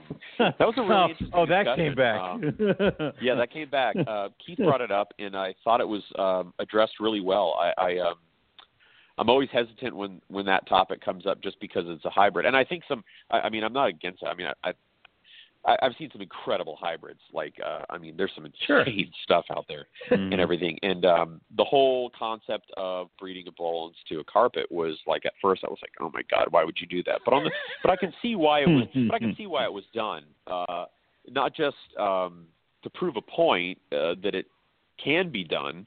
Um, Right. You know, but uh, it, it was definitely interesting, um, to, to say the least. Um, as far as uh, that it that it happened and everything, and uh, maybe you know for whatever reason, um, you know, the female female boeleni are just they're just so they're just very finicky. Not finicky. I hate to use that word. They're just very unique uh, with their requirements, um, and and it could be the fact of just like I said, they're just not happy. They don't have what they want. Um, right. And uh the the I mean because you would think like the reproductive stuff would be the easy part. The keeping them alive would be the hard part and it typically it, it, sometimes it still is. Um I mean it's uh it can be it can be very difficult. So I mean I know a lot of captive animals that have been collections for years and all of a sudden you just come in one day and they're upside down. Um so there's different things with it. So um but yeah I um I, I remember that that post that was up there about the uh the windows. That was interesting For sure. But I mean, it does kind of make sense with these animals being so dark and where they're from being so cold. It it almost seems like the sun would kind of have to play into like you said, making them happy. So Yeah, I mean, uh, I think you know the sun, the humidity, you know, uh, your environment. I mean, there's so many different factors um, that are are critical. I think, um, and I think we're just starting to kind of see it now, um, as far as um, what works and what doesn't. Um, and I mean, like I said, we have access to these babies that, that come in and Mhm. they just really take off well. Uh, but with that being said, I mean, I, I still know babies that you know pass away still, you know, because they're just not maintained pro- appropriately. But um, for the most part, most of them that are are brought into collections usually flourish. Um, and uh, it's interesting uh, to see if we have any. Um, um, I don't think there's been any babies that have been raised up that have produced. I think these are all old animals that have. Oh no, maybe I take that back. Yeah, I think I take that back. Not many, anyways. is Frederick getting close to possibly getting? I mean, when when what when was his first clutch? I don't remember, but any Uh, whole gosh, clutch I got getting up there. Yeah. Uh Yeah. his animals I mean his animals have good uh I think gosh, I don't even want to say I think they're maybe like in their 10 10 12 around that age. Uh I don't Okay. I'm I'm not sure. I've got him written down. I got everything that he's ever told me written down. um, like in a full yeah, in a folder and then he laughs at me um when I write it all down cuz I ask him it like 10 or 12 more times. Um, Hmm. but uh yeah his i mean his and i know he's brought in uh, a couple new a couple other animals into his group too that he's working with also that he's acclimating into uh his routine as well so um it should be interesting i I- i've got i mean obviously i i know he's going to produce more in the future uh if he takes this year off um to get his guys um acclimated to his new room and his routine i'm sure next year he'll produce um produce again once everything is back to normal Right. Once, But Yeah, and and I still think uh, I still think Keith holdbacks. has a good shot at it too. So uh, I know Keith's been doing a lot of cool stuff with his animals. So, um, but it's just like with Boelens. I mean, it's just like you know, you know, you never know. That's the thing. It's uh, Mm. we're we're still not at a point where it's like you know, okay, this animal's gravid or this animal, you know, took. I saw a lot of, you know, really great reproductive behavior with the with the animals I'm working with this year, but I I don't want to say yes or no because I've been down this road before. So um, right. I've seen things that uh I've seen things that I've done this year that or this time that I that I didn't see last time, which were interesting, but uh, I mean it doesn't mean anything. So um Right. until I until I've got a snake that's not eating and uh until I see eggs, I'm not going to be convinced. Right. Till you see that beehive when you. you know, Yeah. Yeah, exactly. I mean, I've Unmistakable. Yeah, I, I mean, I got beehive behavior uh, early on uh, during my um, cycling with uh, follicular development, which is like that early stage, which a lot of people initially would mistake for ovulation because it's just so apparent when that female is developing follicles. Um, so I, I, I got some really, really nice like swelling and stuff like that, which looked really good, and that's that was my my sign right there to stick my males in. So, so I stuck my guys in there, and my my males are six, five or six, five or six, yeah. So they're young males, but uh, got a lot of courting and I got a lot of spurring and everything. So I figure if um, if that was an interest, uh, I should hopefully uh, have gotten a lockup or two. So I'm hoping. So if my guys were interested enough, you know, we'll see what happens. So Yeah. here's something I'm curious about. Yeah. Like with the babies, you're getting these captive hatch babies Yeah. in, and you know you're setting them up, and you're doing your routine. Do you run them through a cycle like you would adults? Yeah. Or do you wait to? Yeah. I, I um I do also. Yeah, um I I expose them Good. to cool I'm not temperatures. crazy. Uh, yeah, no, no, uh, definitely. Um, um, it, depending. I mean, obviously, I uh, in in moderation too. I'm not going to drop Sure. them like really cool. Um, but yeah, I definitely I definitely expose it to them. Um, I um I do give the babies longer basking time uh, as opposed Okay. to the adults. Um, Okay. and and the reason I do that is just because I don't know what the babies do in the wild, and Right. um, so I can't validate cutting their light cycle off, even though I think they probably are underground most of the time. Um, but I'm kind of trying to push them through that real sensitive baby stage.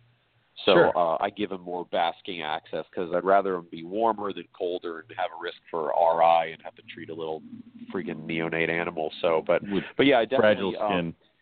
Yeah, exactly. I definitely expose them to cooler temperatures during the season uh, and let them Right. experience it, and, and and they seem to be fine as long as they can come out and bask for a few hours and do their routine. They're they're good to go. I mean, they're they're very hardy snakes. Um, they're very easy to maintain if you know how to maintain them. That's the thing. Right. Hmm. Just very specific. Uh, Yeah, very requirements. If you meet it, then you know, Yeah, the very specific requirements and um, incredibly specialized. I mean, it's just the best way to describe it. And it's hard because you can't really give them justice in captivity uh, to see that behavior. Uh, you, you can only really see it in the wild from when you see it, and you're like, "You kidding me, right?" but uh, in captivity, you're just like, "Wow, this animal's." You know, I got I got my guys. I got my room to like 58. I think it was. I think it was 58 this year. I think that was the coldest I went Uh-huh. and um and they were out every morning you know basking for a couple hours and then they're gone in their boxes then they're out basking again next morning eating defecating urinating doing their normal thing um i mean they're incredible and then i was i was worried because when i was gone i, I put I put these wireless cameras on on my uh my snake room and uh Mhm. digital wireless uh uh temperature gauges so I could monitor everything when I had a signal. So I'm walking out and I'm like worried. I was like, oh my gosh, I hope it doesn't get too cold while I'm gone. And I'm out there. And I'm like, you gotta be kidding me, Ari. I was like, this is freaking cold out here. My snakes are fine at home. You know, it's like, like They're all right. good, We're fine. God yeah, damn. we're good. I was like, I got at least another 10 degrees before I'm starting to worry. You know, it's like, uh, yeah, it's uh, it's pretty good. nice. That's awesome. I'm I thinking. Oh, No, I don't- I'm I right know. here. you had that I sound. Off. No, no, no. You I've have that heard you sound like you're going to ask the question. Well, it's it, Yeah. whatever whatever's Ari's on. It's one of those like eh, we got to trigger ready to like the science spring. I'm like I gotta I gotta ask questions. The hell do I ask? And then like Ari's Oh, talking. God. I'm like that's a good one, and then I forget it. so it's like it's gone now. And I, But- I'm, and I apologize too. I'm still kind of like, uh, this, like I said, this trip mentally messed me up. So uh, it was kind of like an eye opener. So I'm I'm a little off still. Um, but um, you know, it was. Uh, no, you're great, man. We're the no, you're we're fine. The, We're idiots. Yeah, but we're the it's- Nephilim. Oh no, no, not at all. I'm an idiot. I'm an idiot too. I'm an idiot Oh, too. my question would be, I guess Ari, uh, you did a lot of the water uh, tests this Yeah. go around. Did you find anything cool about the water Um, necessarily around the nests? Um, oh, so I, I, I, um, I ha- to be honest with you, I haven't really uh, gone over all that data yet. But Okay. I, when I was doing it out there, I didn't see anything that really caught me off guard. Um, rather, excuse me. Um, I, I did, you know, pH and uh, I did a bacteria thing, see if there's anything out there, and um, I didn't find anything that was really like stood out right off the bat. Okay. Um, but what I'm going to do is um, uh, probably this weekend because it's been I've been playing catch up with everything still three week almost three weeks later playing catch up. Um, I'm going to probably send all that stuff over to Keith because he sent it all to me, and I'm going to let him um, have the excitement of going through it and seeing if if he's if, if I found anything that he likes. Because I know he's like, oh, I'll send this out. And I was like, all right, cool. But I'm keeping the pH pen, Keith. I'm keeping the pH pen. Oh, okay. Yeah, I know, right? but, uh, but yeah, Small so, uh, price to we'll pay. see if. Um, yeah, that's right. So we'll see. Um, I mean, it's if anything, it's you know, it's nobody's collected water samples, um, you know, in West Papua from the Boelen's habitat. So it's that's interesting as it is right there, and yeah. um, it should be cool I mean, find out I- I- I do also fear what Keith's going to make you do next. He might be like find out the nu- find the nutritional value of a cuscus, and you're like you got to catch one Yeah. and like grind it up or something. Like Well, yeah, you gotta- exactly. Well, I was wanting to come up on one, and um, I mean, I hate to do it, but I was wanting to co- come up on one and see if I could get one to regurge for me, um, and uh, and see what it ate last. I mean, I know it's going to be a cuscus, but still, uh, to be able to say, okay, it's cuscus, but at the same time, too, I was like, man, I hate to get that meal out of that thing. You know, it's like they're, you know, it's so scarce out there, probably as it is, but who knows? But um, yeah, Frederick was real interested with me um, observing stuff at night, and I just told him I was like, man, I was like, it's just it's just too dangerous.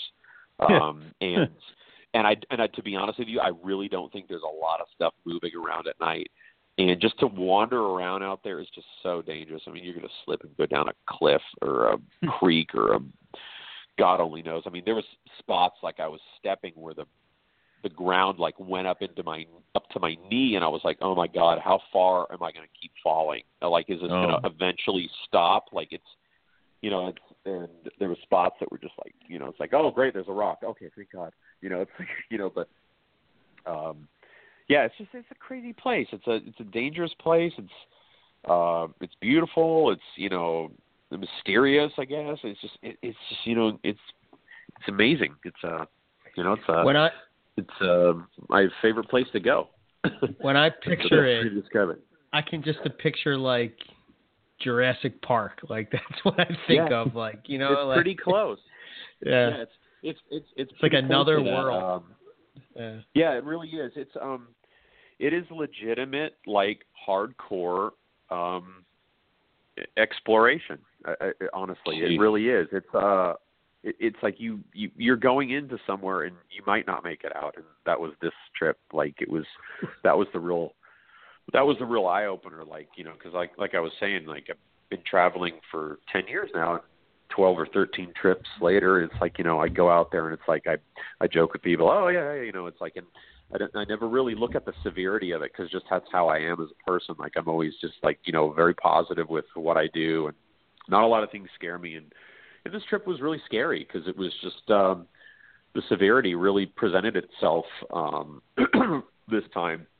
But um, I learned a lot, like uh, what I can endure as a person individually, and you know what I can go through, and like you know to still be able to accomplish what I set out to do um, uh, was you know obviously wasn't a, wasn't an, it wasn't a question. Uh, it's like I was there. I was like, all right, I'm already sick. I need to finish this. You know, there's you know, it's going to either get worse or better. So I got to take advantage of what I what I could do, and uh, you know, so now it's uh, now it's time to go back out and face the fear again and uh, see Hmm. what other see what other thing I can get involved I could get involved with out there now, and uh, um, and uh, the next step of you know tracking these snakes and uh, see what kind of information that provides, or you know if it does, or or anything, and um, uh, and go to the next, and then go go the next step after that, and, uh, and keep going, seeing what we can do.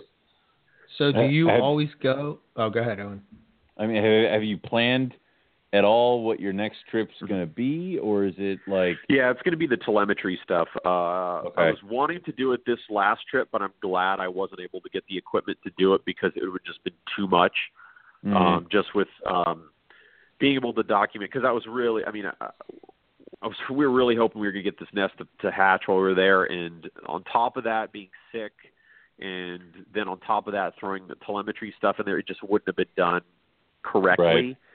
Um, it would have been too much of a rush uh, to do it. So this next trip uh, is going to be going out there to. Um, uh, tag two individuals and, and do the telemetry stuff out there uh, for this next trip. And then if I if I come across anything else after that's done, then that'll just be extra stuff. You know, um, I might start um, doing a soil, um, you know, analyzing the soil composition or something like that. You know, any any little thing uh, that that I have opportunity to to to mess with while I'm out there, I'm going to try to take advantage of. We might even do some kind of plant stuff. I know Tom got some samples of plants uh, that he's going to try to plant at his house uh, in Indonesia and see if he can get them to grow. But it was kind of funny. But um, the uh, but yeah, so we're going to try to do some maybe try to do some like soil um, studies, see if there's anything in the soil that's particular interesting in this area or, or something like that, or uh, go from there. But the telemetry is going to be the that's that's the next project. That's uh, going to be uh, uh, middle of this year uh, to go deploy that stuff off and tag two snakes. So That's do you awesome. have, have, have, have has this been a plan that you've had in place for a long time, or does this just pop into your head as you're looking at your snakes and say, "Oh, you know, I would want to know that." Yeah, yes and no. Um, a lot of times I go out go out with an initial idea, like, okay, what can I do next? You know, it's like, okay, I, I found a, I want to see a snake on eggs. Okay, I'm going to go out there and find a snake on eggs. Found it. Okay, what next? Well, I want to find another one, find out where it's at, if it, how close it is to the other one. Okay, I'll do that. Right. I'll do that two or three times. And I'm like, okay, now I want to find out about the water. Or I want to find out if uh, I can find, you know, how many babies hatch a year, how many, you know, what's the highest point of elevation they go to? What's the lowest point of elevation they go to? How far do they expand? Is there a range they stop going to? Is there a range they prefer? Kind of stuff like that. And then I've always wanted to, I've always thought about tracking them to see, you know, what their spatial relations relationship is as far as like how far they range and you know what their Mhm. activity in the daytime is. Because I mean, in captivity, I I watch them and it's like you know they come out and they bass and they go in, and they come out and bass and they go in. But uh, it's like how do you relate that to the wild? So it's like, you know, do they really do that in the wild? Do they do less? You know, do they come out and take off? They go somewhere. I mean, so uh, so it's like yeah, I, I have ideas that I want to try to implement. The telemetry thing has always been in the back of my mind. It's like you know what, I'm going to do this now. I, I'm at a point now where I can do it out there. I've got a great uh, team that I'm with uh, that we Mhm. work you know incredibly well with Mhm. and uh, I can do I, I can do this now where I've got the the means to do it. I mean, obviously the only issue is just financial aspect of it, and I think I've got that covered this year with uh, a donor that wants to help out with that. I'm hoping that comes comes through because that would be fantastic. Um, Wow. And um, Awesome.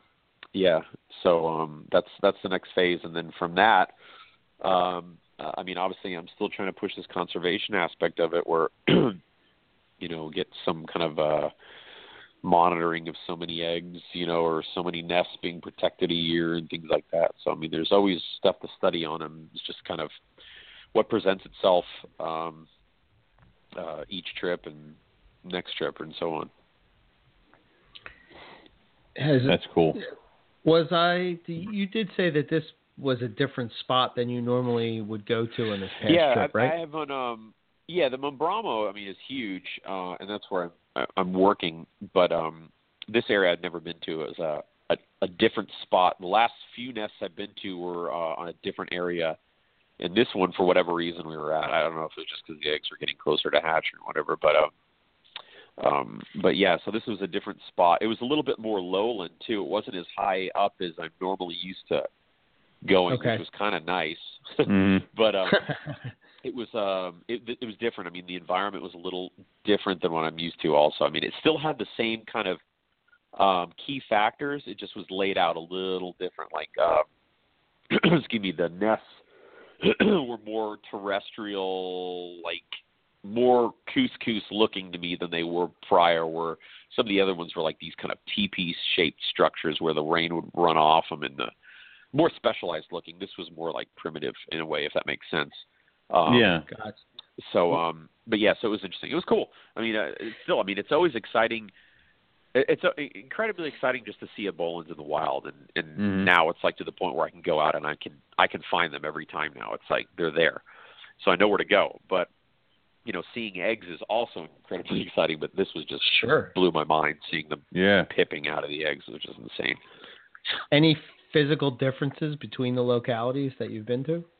Yeah. Nothing yet. Uh, nothing No. that I've seen uh, really that I've noted. Uh, I mean, the the animals that I see typically, I mean, they got these big chunky heads and stuff like that too. I've got, um, I've actually got some people right now I met a few months ago that are on uh, eastern eastern eastern portion of the island, Papua New Guinea, and they're actually out um, right now. Um, uh, looking for animals uh, for me to, or looking to photograph animals for me over there. Um, so I can either, so we can find out if this white and yellow kind of thing is a reality, um, and getting some uh, really nice photographs of heads and side profiles and scalation to see if there's any kind of difference in, you know, scales or proportions or whatever, and see if there's any kind of you know difference from being an eastern or western portion. So that should be exciting also, and I'm hoping to hear back from next couple of weeks because my friends have been out in the field for a couple of weeks now and haven't heard anything back. So hopefully that means they didn't run off with the money I sent them, or they're actually out there working. so we'll find out. Yeah. That's always a danger, but you know, Yeah. um, But It- it's like you know, come on. what's your, what's your theory on the yellow and black, the yellow and white? I know we've talked about it before, but yeah, has anything kind of changed? I, I don't know. I, I for whatever reason, I, I I think there is a reality to it. Um, Mhm.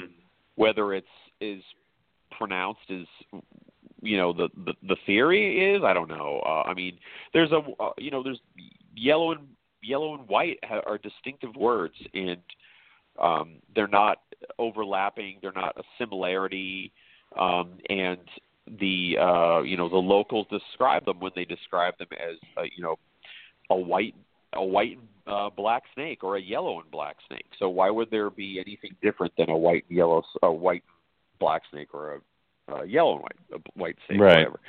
Um, Right. so th- th- that in itself right there is interesting because obviously they know what the difference is. So why would there be anything but two different looking snakes? So um, that's what I'm curious about as well. So uh, I mean, it would be fantastic if if they you know sent me some photos of a of a white and black snake.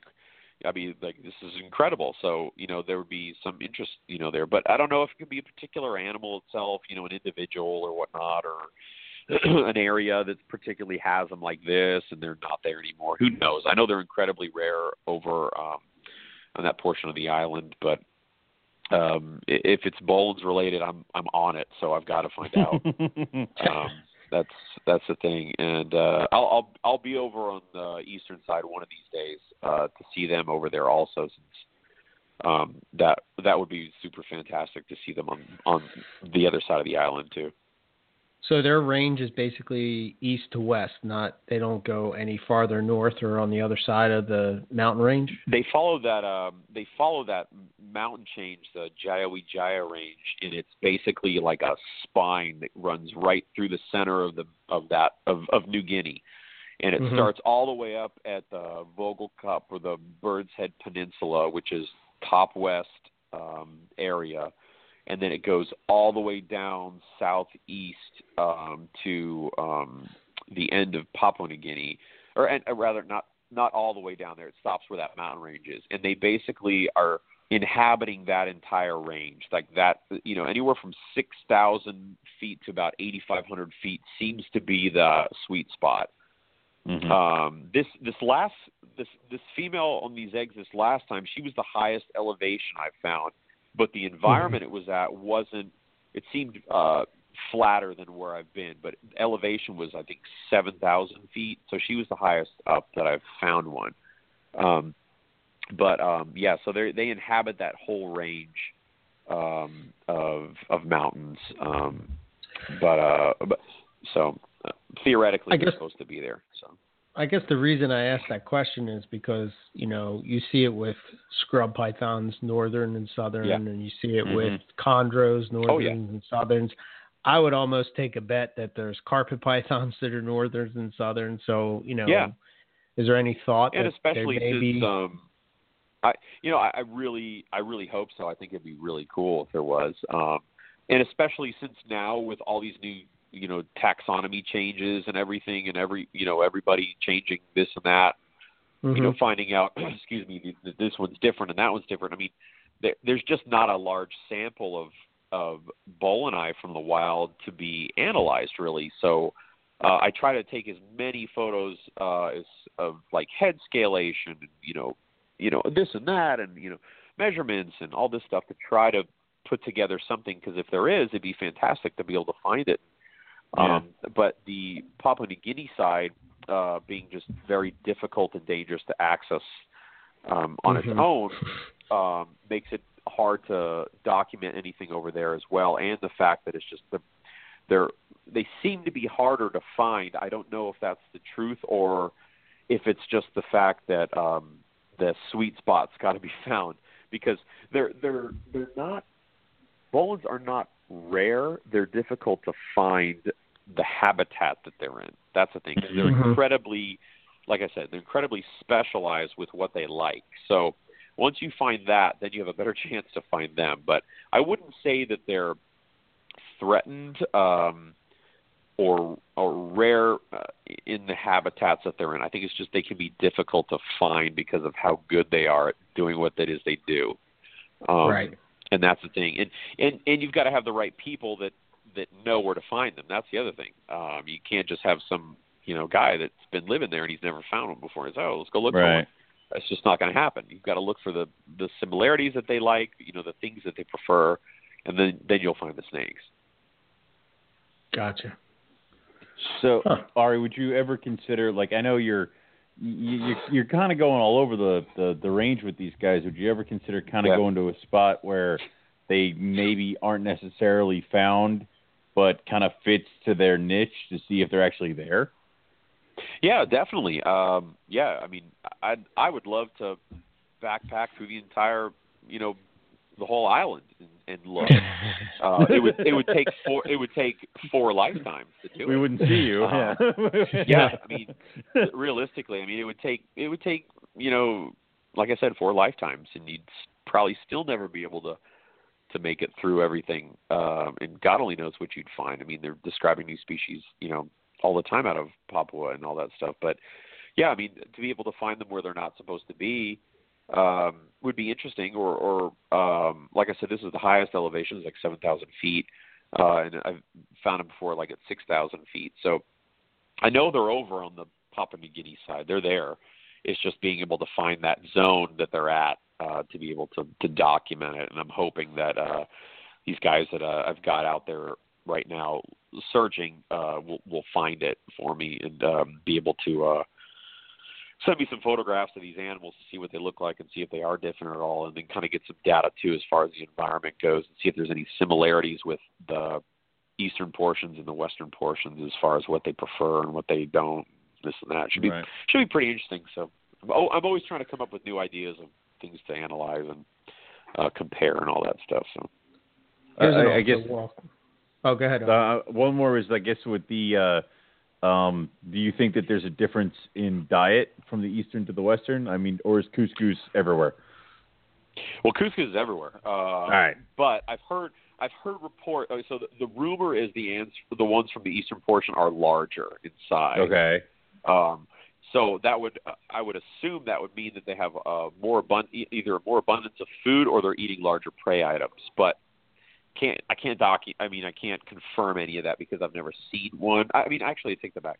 I do have a photo of an animal that's pretty far into the eastern area and Mhm. it looks a little different as far as its coloration goes, but I I'm waiting for my guys to really get me a photograph of like up close of the head, you know, side profile, nape of the neck, you know, all that so I can really look at it compare it to these headshots that I have of animals that I've seen in West Papua and say, hey, this animal's got an extra scale on it. This is different. You know, this the size is different. And that way, I can really say definitively that this is a this could be a different animal or a different species or just different in general.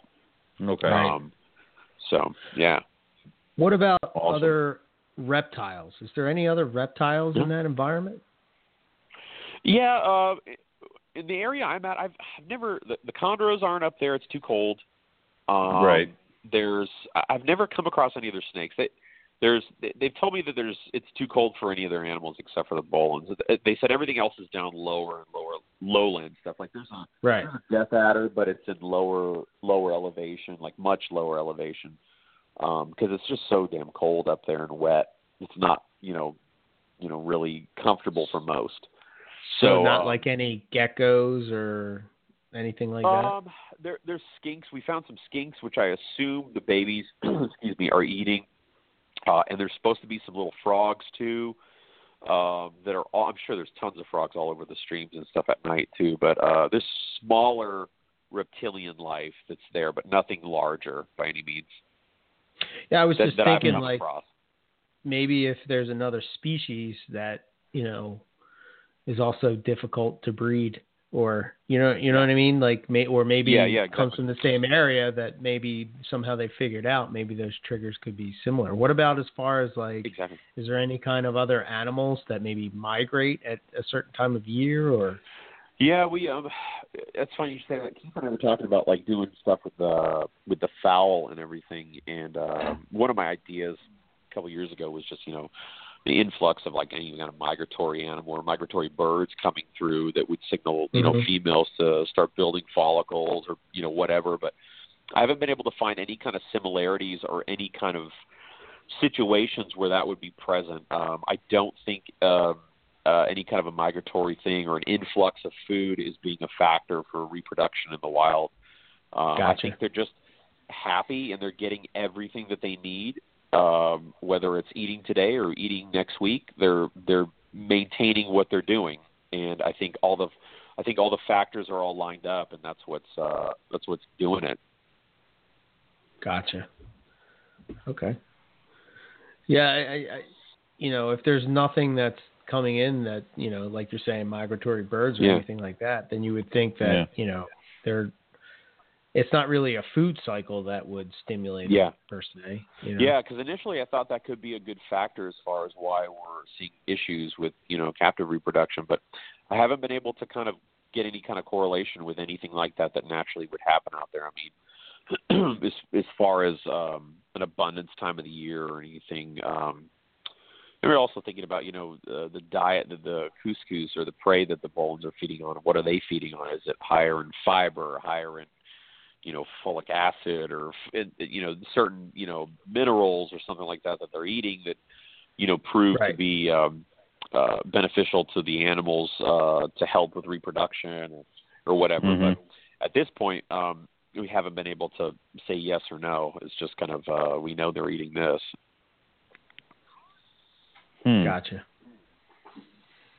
Very cool. There's a lot of stuff. So I mean, like, there's Yeah. I, I, I, there's a lot of stuff. Obviously, the telemetry stuff, but it's like, uh, or do you find you kind of come back with more questions than you went with? So it's like, Always.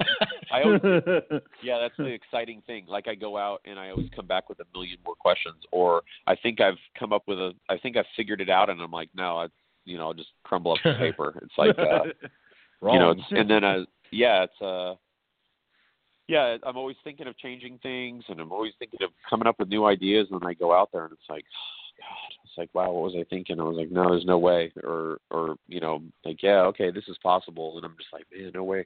It, it's, it, I always come back, you know, scratching my head, and and I think that itself is one of the huge factors of why I'm I'm I'm I'm back all the time. Not Mm, just right. because it's you know I'm so passionate about it, and you know it really is addictive. It's it you know it's it's like I'm I'm having to answer the question, and uh, I haven't been able to answer it yet. I don't know if I ever will. Like it's funny, like everyone's asking me, like, what are you out there for? I was like, I don't really know what I'm searching for. It, it's just like I'm going I'm going out there, and whatever's presented to me, I, I take. You know what I mean? Like that's that's the bit of information I get this time. And um what I'm looking for next time I don't know, but it'll present itself with me and then I'm like, Oh, okay, that's what it is. You know what I mean? Um it's it's every time is different and um and that's the exciting factor uh and the exciting thing about it that um uh I don't know what what will be presented uh presented to me or uh, or what I'll experience um or what I'll witness or what I'll come up with just you know laying in a hut and thinking of something um, that this might you know might be something beneficial or this may be the reason why they're doing this. Right. So as we run short on time, I want to make sure, like, Yeah. what's the update on the book? Uh, Yeah. you- Oh, I was wait I was waiting for it. I was waiting for it. Yeah, yeah. So I've been uh I'm, I I've been pushing hard on this thing and uh it's it's almost done. I mean I told everybody that and everyone's like yeah yeah whatever. But it's uh it's uh yeah it's uh I'd say it's probably about 90% finished. Uh, I, I needed to get these last photos that I was really, really praying to get on this last trip um, to wrap up this last section because I needed to have like a start to finish with that. And then um, I was uh, talking to um, my good friend Russ, who's doing all the editing for me, and um, uh, looks like I'm gonna, I'm gonna probably have it published by uh, Eco. Uh, that's my plan. awesome. So I'm going to do it that way. And we were talking, and I said, you know, this is this is the last Boelen's book I'm doing, and this needs to come out and be just a incredible, you know, photographic compilation of New Guinea, Boelen's Python adventure. I mean, it needs to have everything in it. So um, I was talking to. Uh, uh, Actually, I, I spoke to Keith and Frederick this this morning, and uh, hmm they're going to be um, writing up a uh, captive husbandry and reproductive section that I'm going to add to the book. Um, Oh wow. So it will, yeah. So it'll be um, an updated to up to up to date, up to date husbandry protocol. Um, what is working, what is not, and then uh, and then I'm going to have all of Frederick's uh, uh, reproductive um, notes in all of his regiment for what he's done the last four or five times with his animals in there. Um, so, and then on top of that, it'll have um, uh, I've got a introduction section on New Guinea that's uh, being finished up right now by a entomologist that um, spends a lot of time in West Papua. so he's going to be putting that in there, which will be really cool, and that's almost done. And then I'm going to be putting together a section on just uh, introduction on the species, so that way anybody and anybody can be familiarized with what a Boelen's python is and and enjoy the book, not just the hardcore hardcore people like yourselves that are you know wanting to read it for what it is. So essentially, Right. this book will be the book on Boelen's pythons. This will cover every aspect of anything that has to do with Boelen's pythons. It will be in this book. Um, Nice. And uh, we we kind of made that decision uh, yesterday um, because I was like, I'm putting this thing out, and this is going to be my last one. I was like, I'm not ready for the book. No So more. no more. So I was like, I, I go, this is going to be the last one, and this is going to be like the most incredible book. And I I apologize to everybody for how long it's taken. It's taken like four or five years. Been working on this thing, but please, it is I- I'm it is going to be so good when it's done. It's you guys will be proud. So it'll be nice. Um, And, it's uh, your swan my plan is song. yeah, Yeah. It, it's going to be. it- It's. I mean, the. I want it to be where the photographs are there for anybody that likes nature, anybody that likes tribal people, and then anybody that likes snakes, and everybody that likes adventure, and it's going to have just everything for. It won't just be a snake person's book. It'll be a book for people that are interested in New Guinea, and it's going to be just awesome. It's going to be super cool. Very That's cool. fantastic. And, and Yes. I'd I'd almost rather you take the time and yeah. spend the five years and get it done and make it make it as badass as possible rather Yeah. than putting it out there and then like going. Like if you had rushed Yep. it and had it printed before you went out this last trip, you would have missed oh, all Oh, I would this. be kill- I would ba- be oh, crying. oh, I'd be, I'd be mad for you. so like, oh yeah, it'd be terrible. I mean, I, like I was just like, you know, and it was funny because my my guides that are my friends, when I got, got done taking photos, I was like sitting there practically crying. I'm like, oh my god, this is incredible. And they said, and they and it was funny because they said they said, book finished, and I'm like, the book is finished. Know? Shut up. And I'm like, yep, the book is finished. Even they know. yeah, and they were all excited. They were so excited because they're like, yeah, because I've been coming out for so long to try to get this done. But then they were sad because they thought I wouldn't be back. I'm like, you guys are crazy. I was like, I'm no, gonna, no, no. I go, I'm gonna retire here. You'll you'll get tired of me.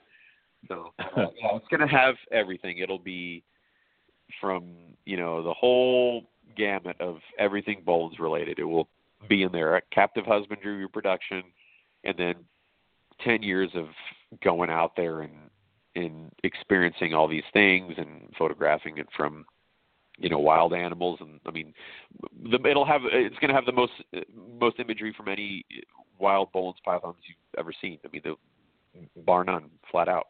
You won't be able to find anything better. That's Um, awesome. pretty incredible. Yeah, I mean, it'll have full pages of females sitting on eggs and pages of females with eggs hatching. I mean, it's going to be insane. That's Wow. great. So, I mean, it seems like guys and girls that are into uh, Boelen's pythons really kind of specialize in that species. Is there? I'm just Yeah. curious. Is there anything that ever like sort of gets your attention and like kind of like? Because every once in a while, everybody gets the, you know what I mean? That The itch. oh, wow, that would that would be cool to keep that. Is what's what's the Yeah. species that like you know grabs your attention? Boelen's. I mean, that's it.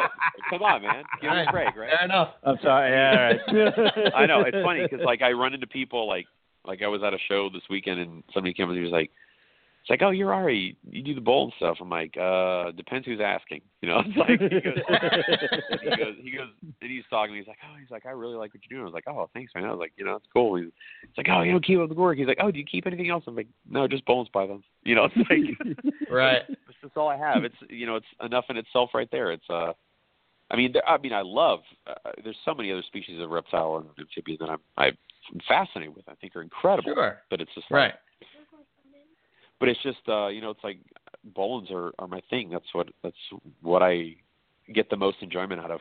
Um, seeing. I mean, obviously there's a couple of species I really like, but um, the Boelens are just like that's it. I mean, uh, doesn't get. I mean, it doesn't get much better than me. I, I jo- my friend asked me a question. It was last year. He goes, "If you could only keep one species, but you could have as many as you wanted, what would it be?" I was like. He goes, Oh, yeah, right. Yeah. I was like, "Yeah." He goes, "Really? You could only do one species?" I'm like, "I was like, well, if I was going to, this would be Boelens." Yeah. So yeah. Uh, I think we stopped asking you those questions when you came on after like the first time because we we didn't want Yeah. you to say Boelens every time. You know, it's like all right, I yeah. know, right? I'm like, yeah, I mean, I, I I love carpet pythons and like they're that that they're it for me, you know, and blah blah blah. But Yeah. I, I, being honest, man, like I see these other species and I'm like, oh man, that would be cool, you know.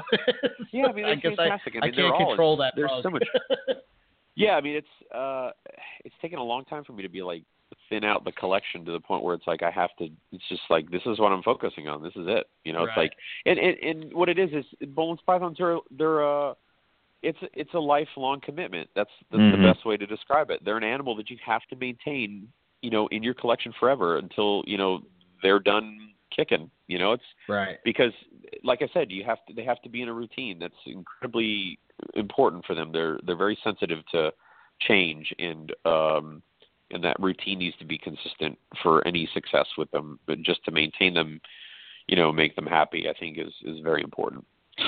yeah. Okay. Yeah. So before we jump off, I want to. Are you still Yeah. doing the GoFundMe page? Is that still alive? Yeah, I'm always, um, that?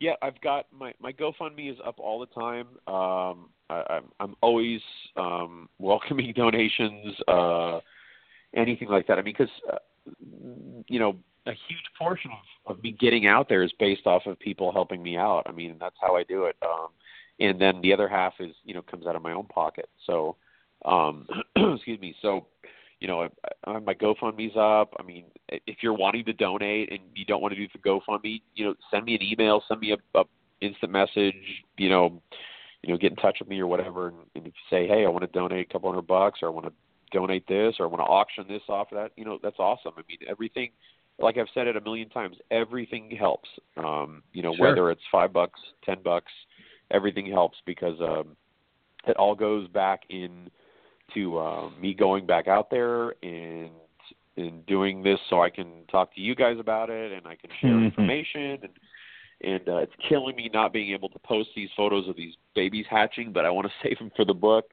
It'll be so much better.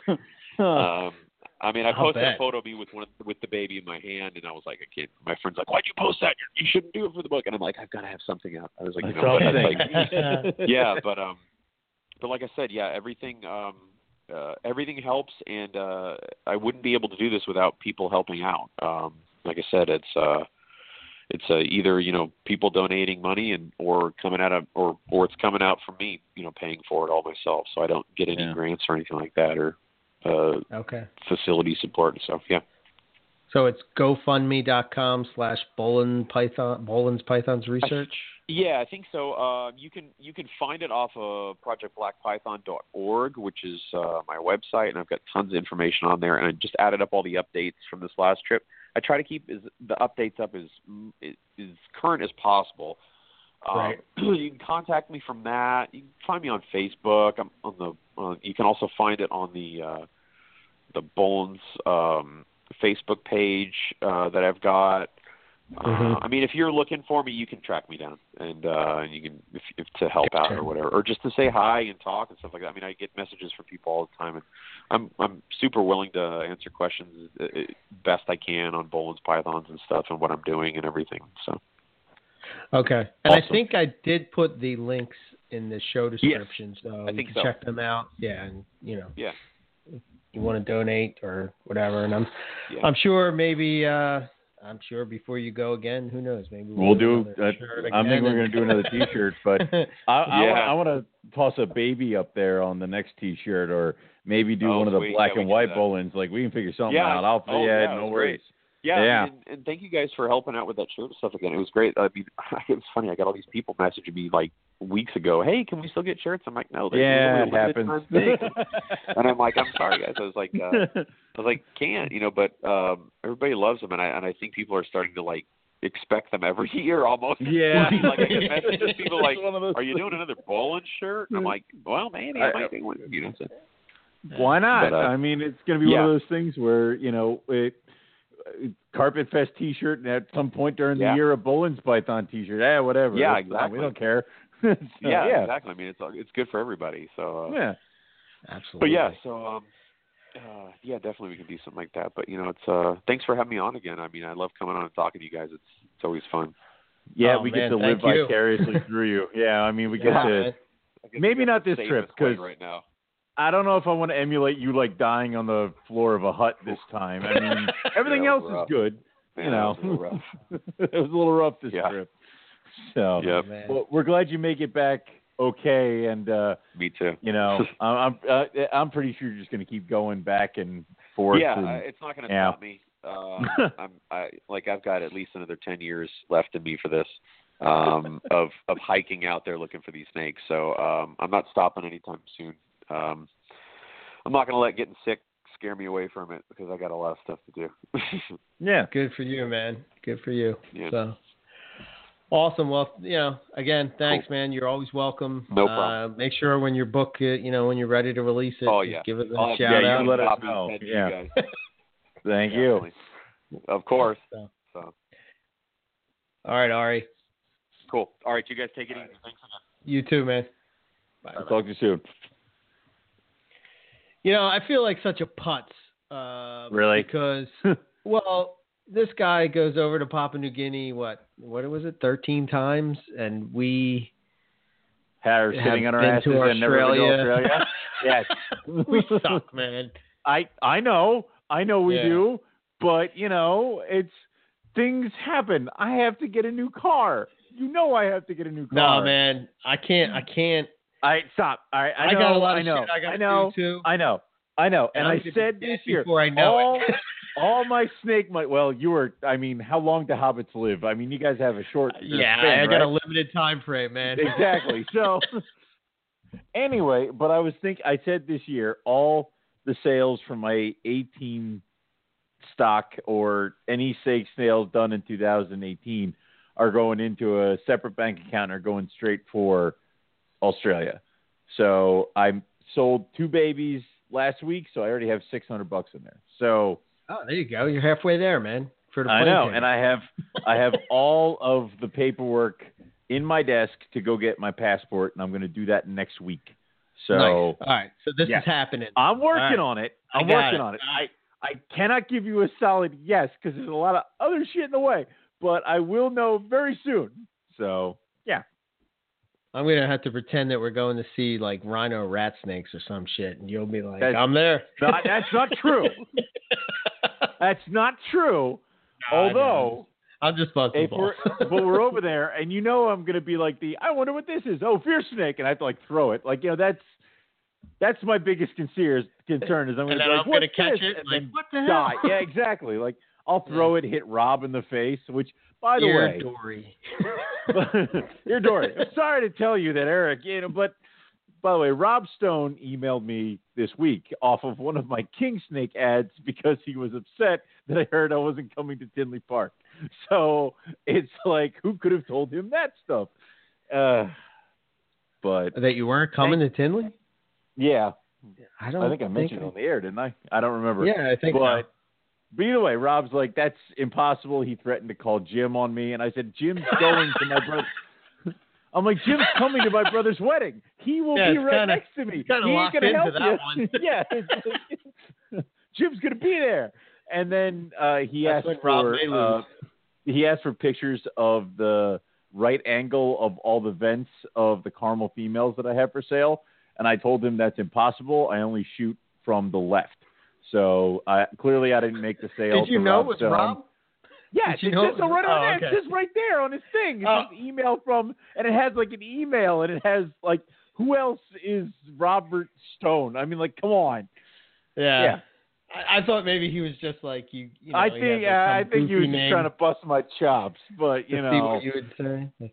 Yeah, I think maybe that is what it started. But yeah, he's gonna email me later and be like, "That wasn't me," and I'd be like, "Well, I have no idea who the hell I was talking to then." So man. Yeah. See what happens. Like I'm so busy at work, I haven't been able to chat with Rob. Now he's just He's he sent you emails. Now he's just like he's he's he's got to get his fix. yeah he's just trolling the shit out of you, man. he wants That's to see that angry Owen come to the surface. it, it made me it, it it made me chuckle because I'm like I'm like sitting there I'm like who the hell's emailing me I'm like and I'm reading this I'm like who the oh Rob so and it made me laugh Yeah. like you know that stuff Oh, that's funny. Oh man, he can't So- can't get to you so he's got to settle for me so yeah, oh, that's great. Oh man, but um, yeah, that was awesome. That was awesome talk, man. I think Yeah, that I was like that. probably my favorite uh episode with Ari. Like you know, I always enjoy when Ari comes on because it's like a gr- a glimpse into the research and like that's why I'm so quiet. I'm just listening to what the hell he's saying.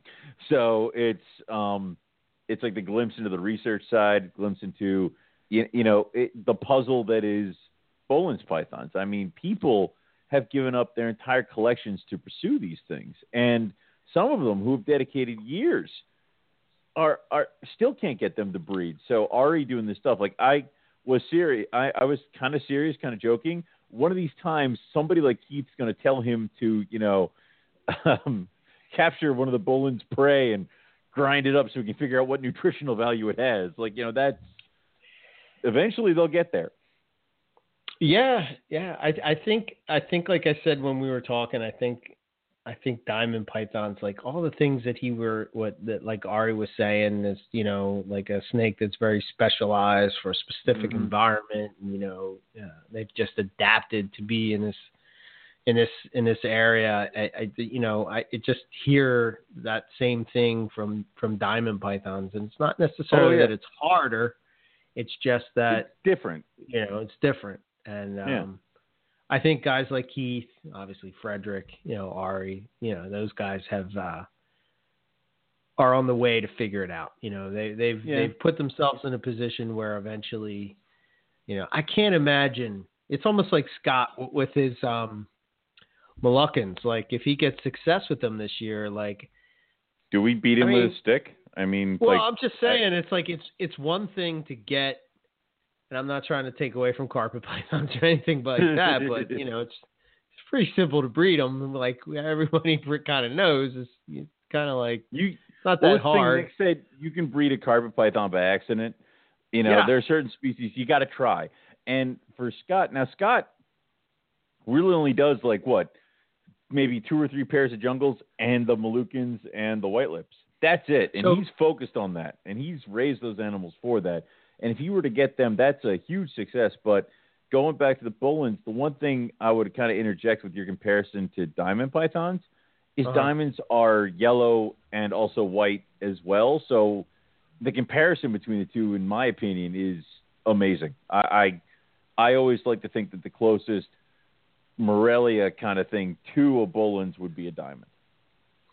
Yeah, I just think it's the environment that they're from. But Yeah. I, what I was saying is like those guys, I can't imagine the feeling. I mean, I I went in and saw an IJ on eggs tonight, and I'm like Yeah. ready to do a cartwheel. You know, my wife's like, "What the hell is going on down there?" I'm, you know, oh my god, I got eggs. You know, and it was I took one season off. I'm like, you took one "Ah, season yeah, off, you're losing your mind. I don't know what to Freaking eggs. Yeah.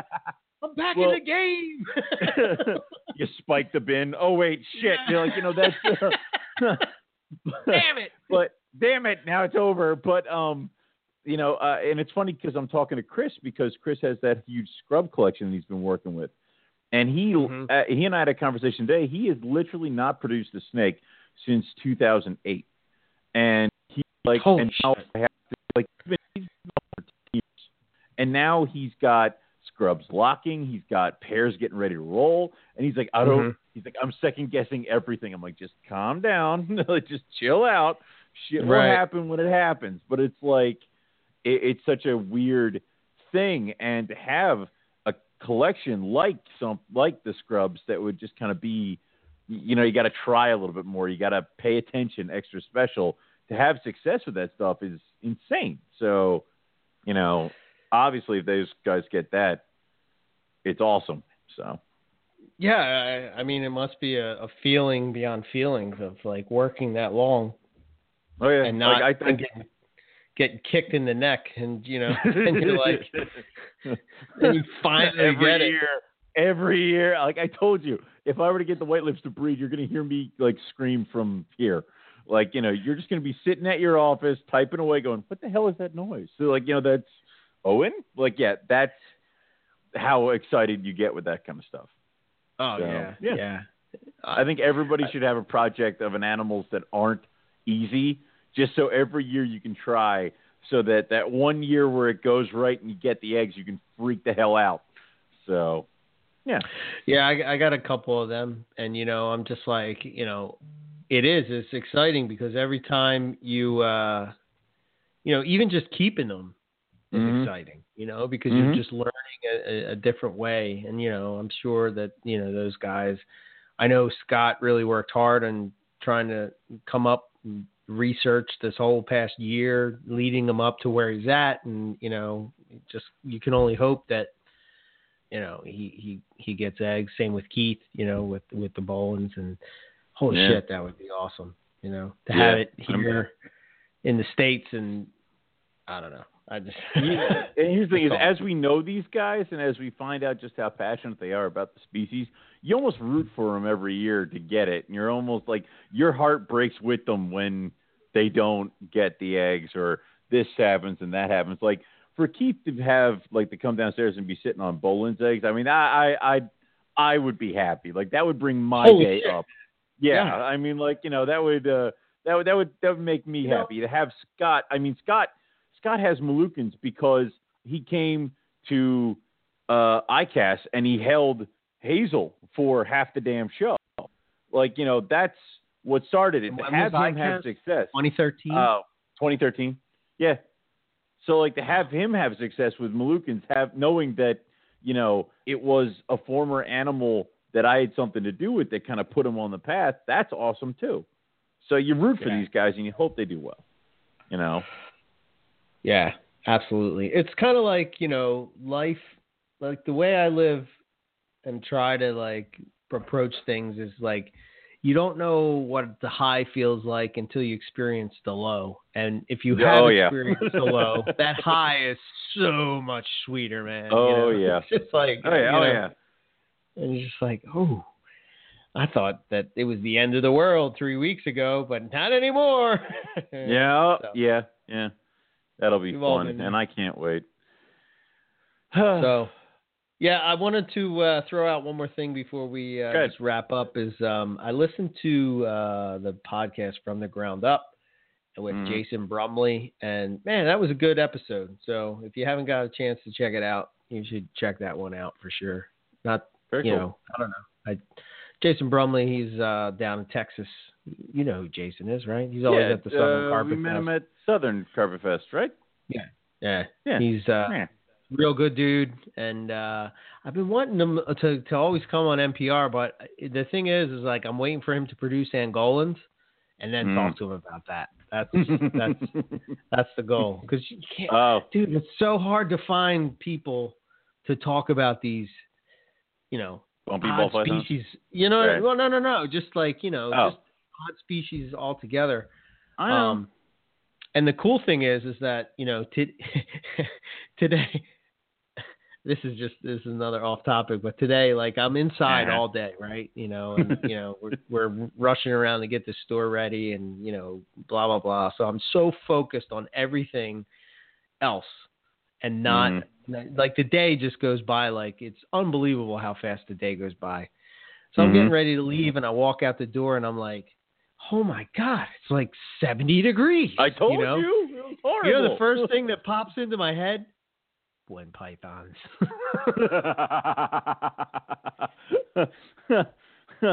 Wait, did they arrive today? no, no, I, I haven't been able to do any kind of shipping. Oh, but it's getting warmer. Yeah. Yes, yes. Oh, dude. Yeah, oh. Uh, I can't wait for you. I want to see those things. You know, that's yeah. Uh, maybe we have to get And I to the final evolution of the room before I consider getting anything big again. So he Oh, says yeah, after he gets a retic. The repick, I- I, know. Yeah, never. I don't know what I'm saying. Just yeah, I make no sense. Very good. Yeah, No, that's all right. None of us do. So, um, yeah. Yeah. Next week is still. Uh, I got a couple people possibly lined up. I'm just waiting to Cool. hear back, but uh, it's up in the air. So uh, stay tuned for that. Sorry that the you know like I've been like scrambling to get them. Usually I try to get them to Blog Talk and booked by Friday. And then Mhm. it kind of posted out on Facebook, but I've been doing it like Monday night. Right. So then it doesn't post the same way, and that's why people are kind of wondering what the hell's going on. But trying to do all the this seat of our pants is what we're doing. working 80 hours a week is whoo, you know, it's like doubled my time at, you know, like holy shit. The vacation will be sweet this year, that's for sure. There you go. Uh, Yeah.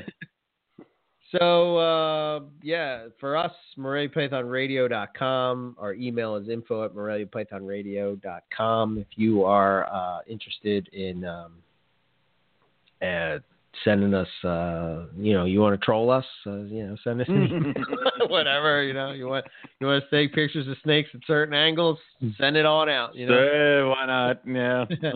um, so yeah, uh, you know, if you're interested in a guest, or hell, man, maybe you want to come on the show. Just send me a line, and uh, Why not? You know, we'll uh, we'll chat it up and see what see what goes. Um, so yeah, and you can find all of our stuff from there. Myself, ebmorelia.com. Um, the one thing I've been really trying to stick to is, um, you know, doing that blog once a week and trying to do a YouTube video once a week. Um, I just haven't had time to. You know, the coolest part of Owen's video is the second half. Had time to do it because it's like highly edited. You know that I got to go through and do it, and it's just like, oh man. I have not not done it because of the comments. Trust me, but it looks like that. It's just that I just Yeah, haven't had yeah. the time. It takes But- more than that to get us to stop what we're doing. I mean, if we Yeah, yeah, I mean we're here for yeah, six years. What the hell? Yeah. if if nasty comments were what's going to make us to stop, we would not still be here. So Oh, yeah. definitely. But um, so stay tuned for that. Hopefully, uh, once everything's a little more settled, I can get in and do some editing time and get that because Yeah. that has the rough scale in it and some of Oh, those yeah. and shit. You know, so yeah. so. All right, that, and uh, so Eric, uh, Eric at ebmorelia.com is my email. Um, I guess if you're interested, now that I have a clutch on the ground and a bunch on the way, uh, I would recommend you going to my website, looking at my breeding diaries. If there's something there that catches your eye, uh, shoot me an email or a PM, and uh, I can get you on the list. Um, and yeah, that's all I got. I'm going to buy the entire IJ clutch just to keep it out of the hands of the IJ people. You know. Oh, no wonder! Ooh. No wonder you get bad comments. There it is. it's You the monster. IJ thing. We found out. Finally, I knew it. Yeah, all right. It's really all the IJ people. uh, yeah. Anyway, that's a real threat. They'll never breed here. So anyway, um, yeah, it's pretty secure that nothing's going on with that anymore. yeah, that ain't gonna ain't gonna happen. So, um, what I will say is, uh, for myself, it's rogue-reptiles.com. We got a few animals left for sale uh, up there, as well as the potential breeding for the 18s. Um, there, I will. I do have a, sh- a table for this weekend's Hamburg Reptile Show, Hamburg, Pennsylvania. I will probably be set up right behind Matt Minatola at Philly Herp. Uh, Hamburg's a great show if you're into carpet pythons, just myself, Jason Balin, Howard Redding, Eric Kohler. Uh, just as the carpet python people, there are also various other breeders like Matt Minatola for blood pythons and other stuff like that. It, it's a good show. Also, largest venomous show uh, on the East Coast. So if you just get very pretty venomous like I do and then run away, they'll be there too. So that's this Saturday. Come on out. Uh, we'd love to see you come over by the table, talk snakes. Uh, we'll see what's up. Um, other than that, you can also go to facebook.com, look up Rogue Reptiles on Facebook, give us a like. I try to put up just the random pictures that I see at the collection uh, day to day on Facebook. Keep everybody up to date, especially during the breeding time. Um, that's all I got. That's all we have for you guys tonight. So thank you all for listening, and we're going to catch everybody back here next week for some more Morelia Python Radio.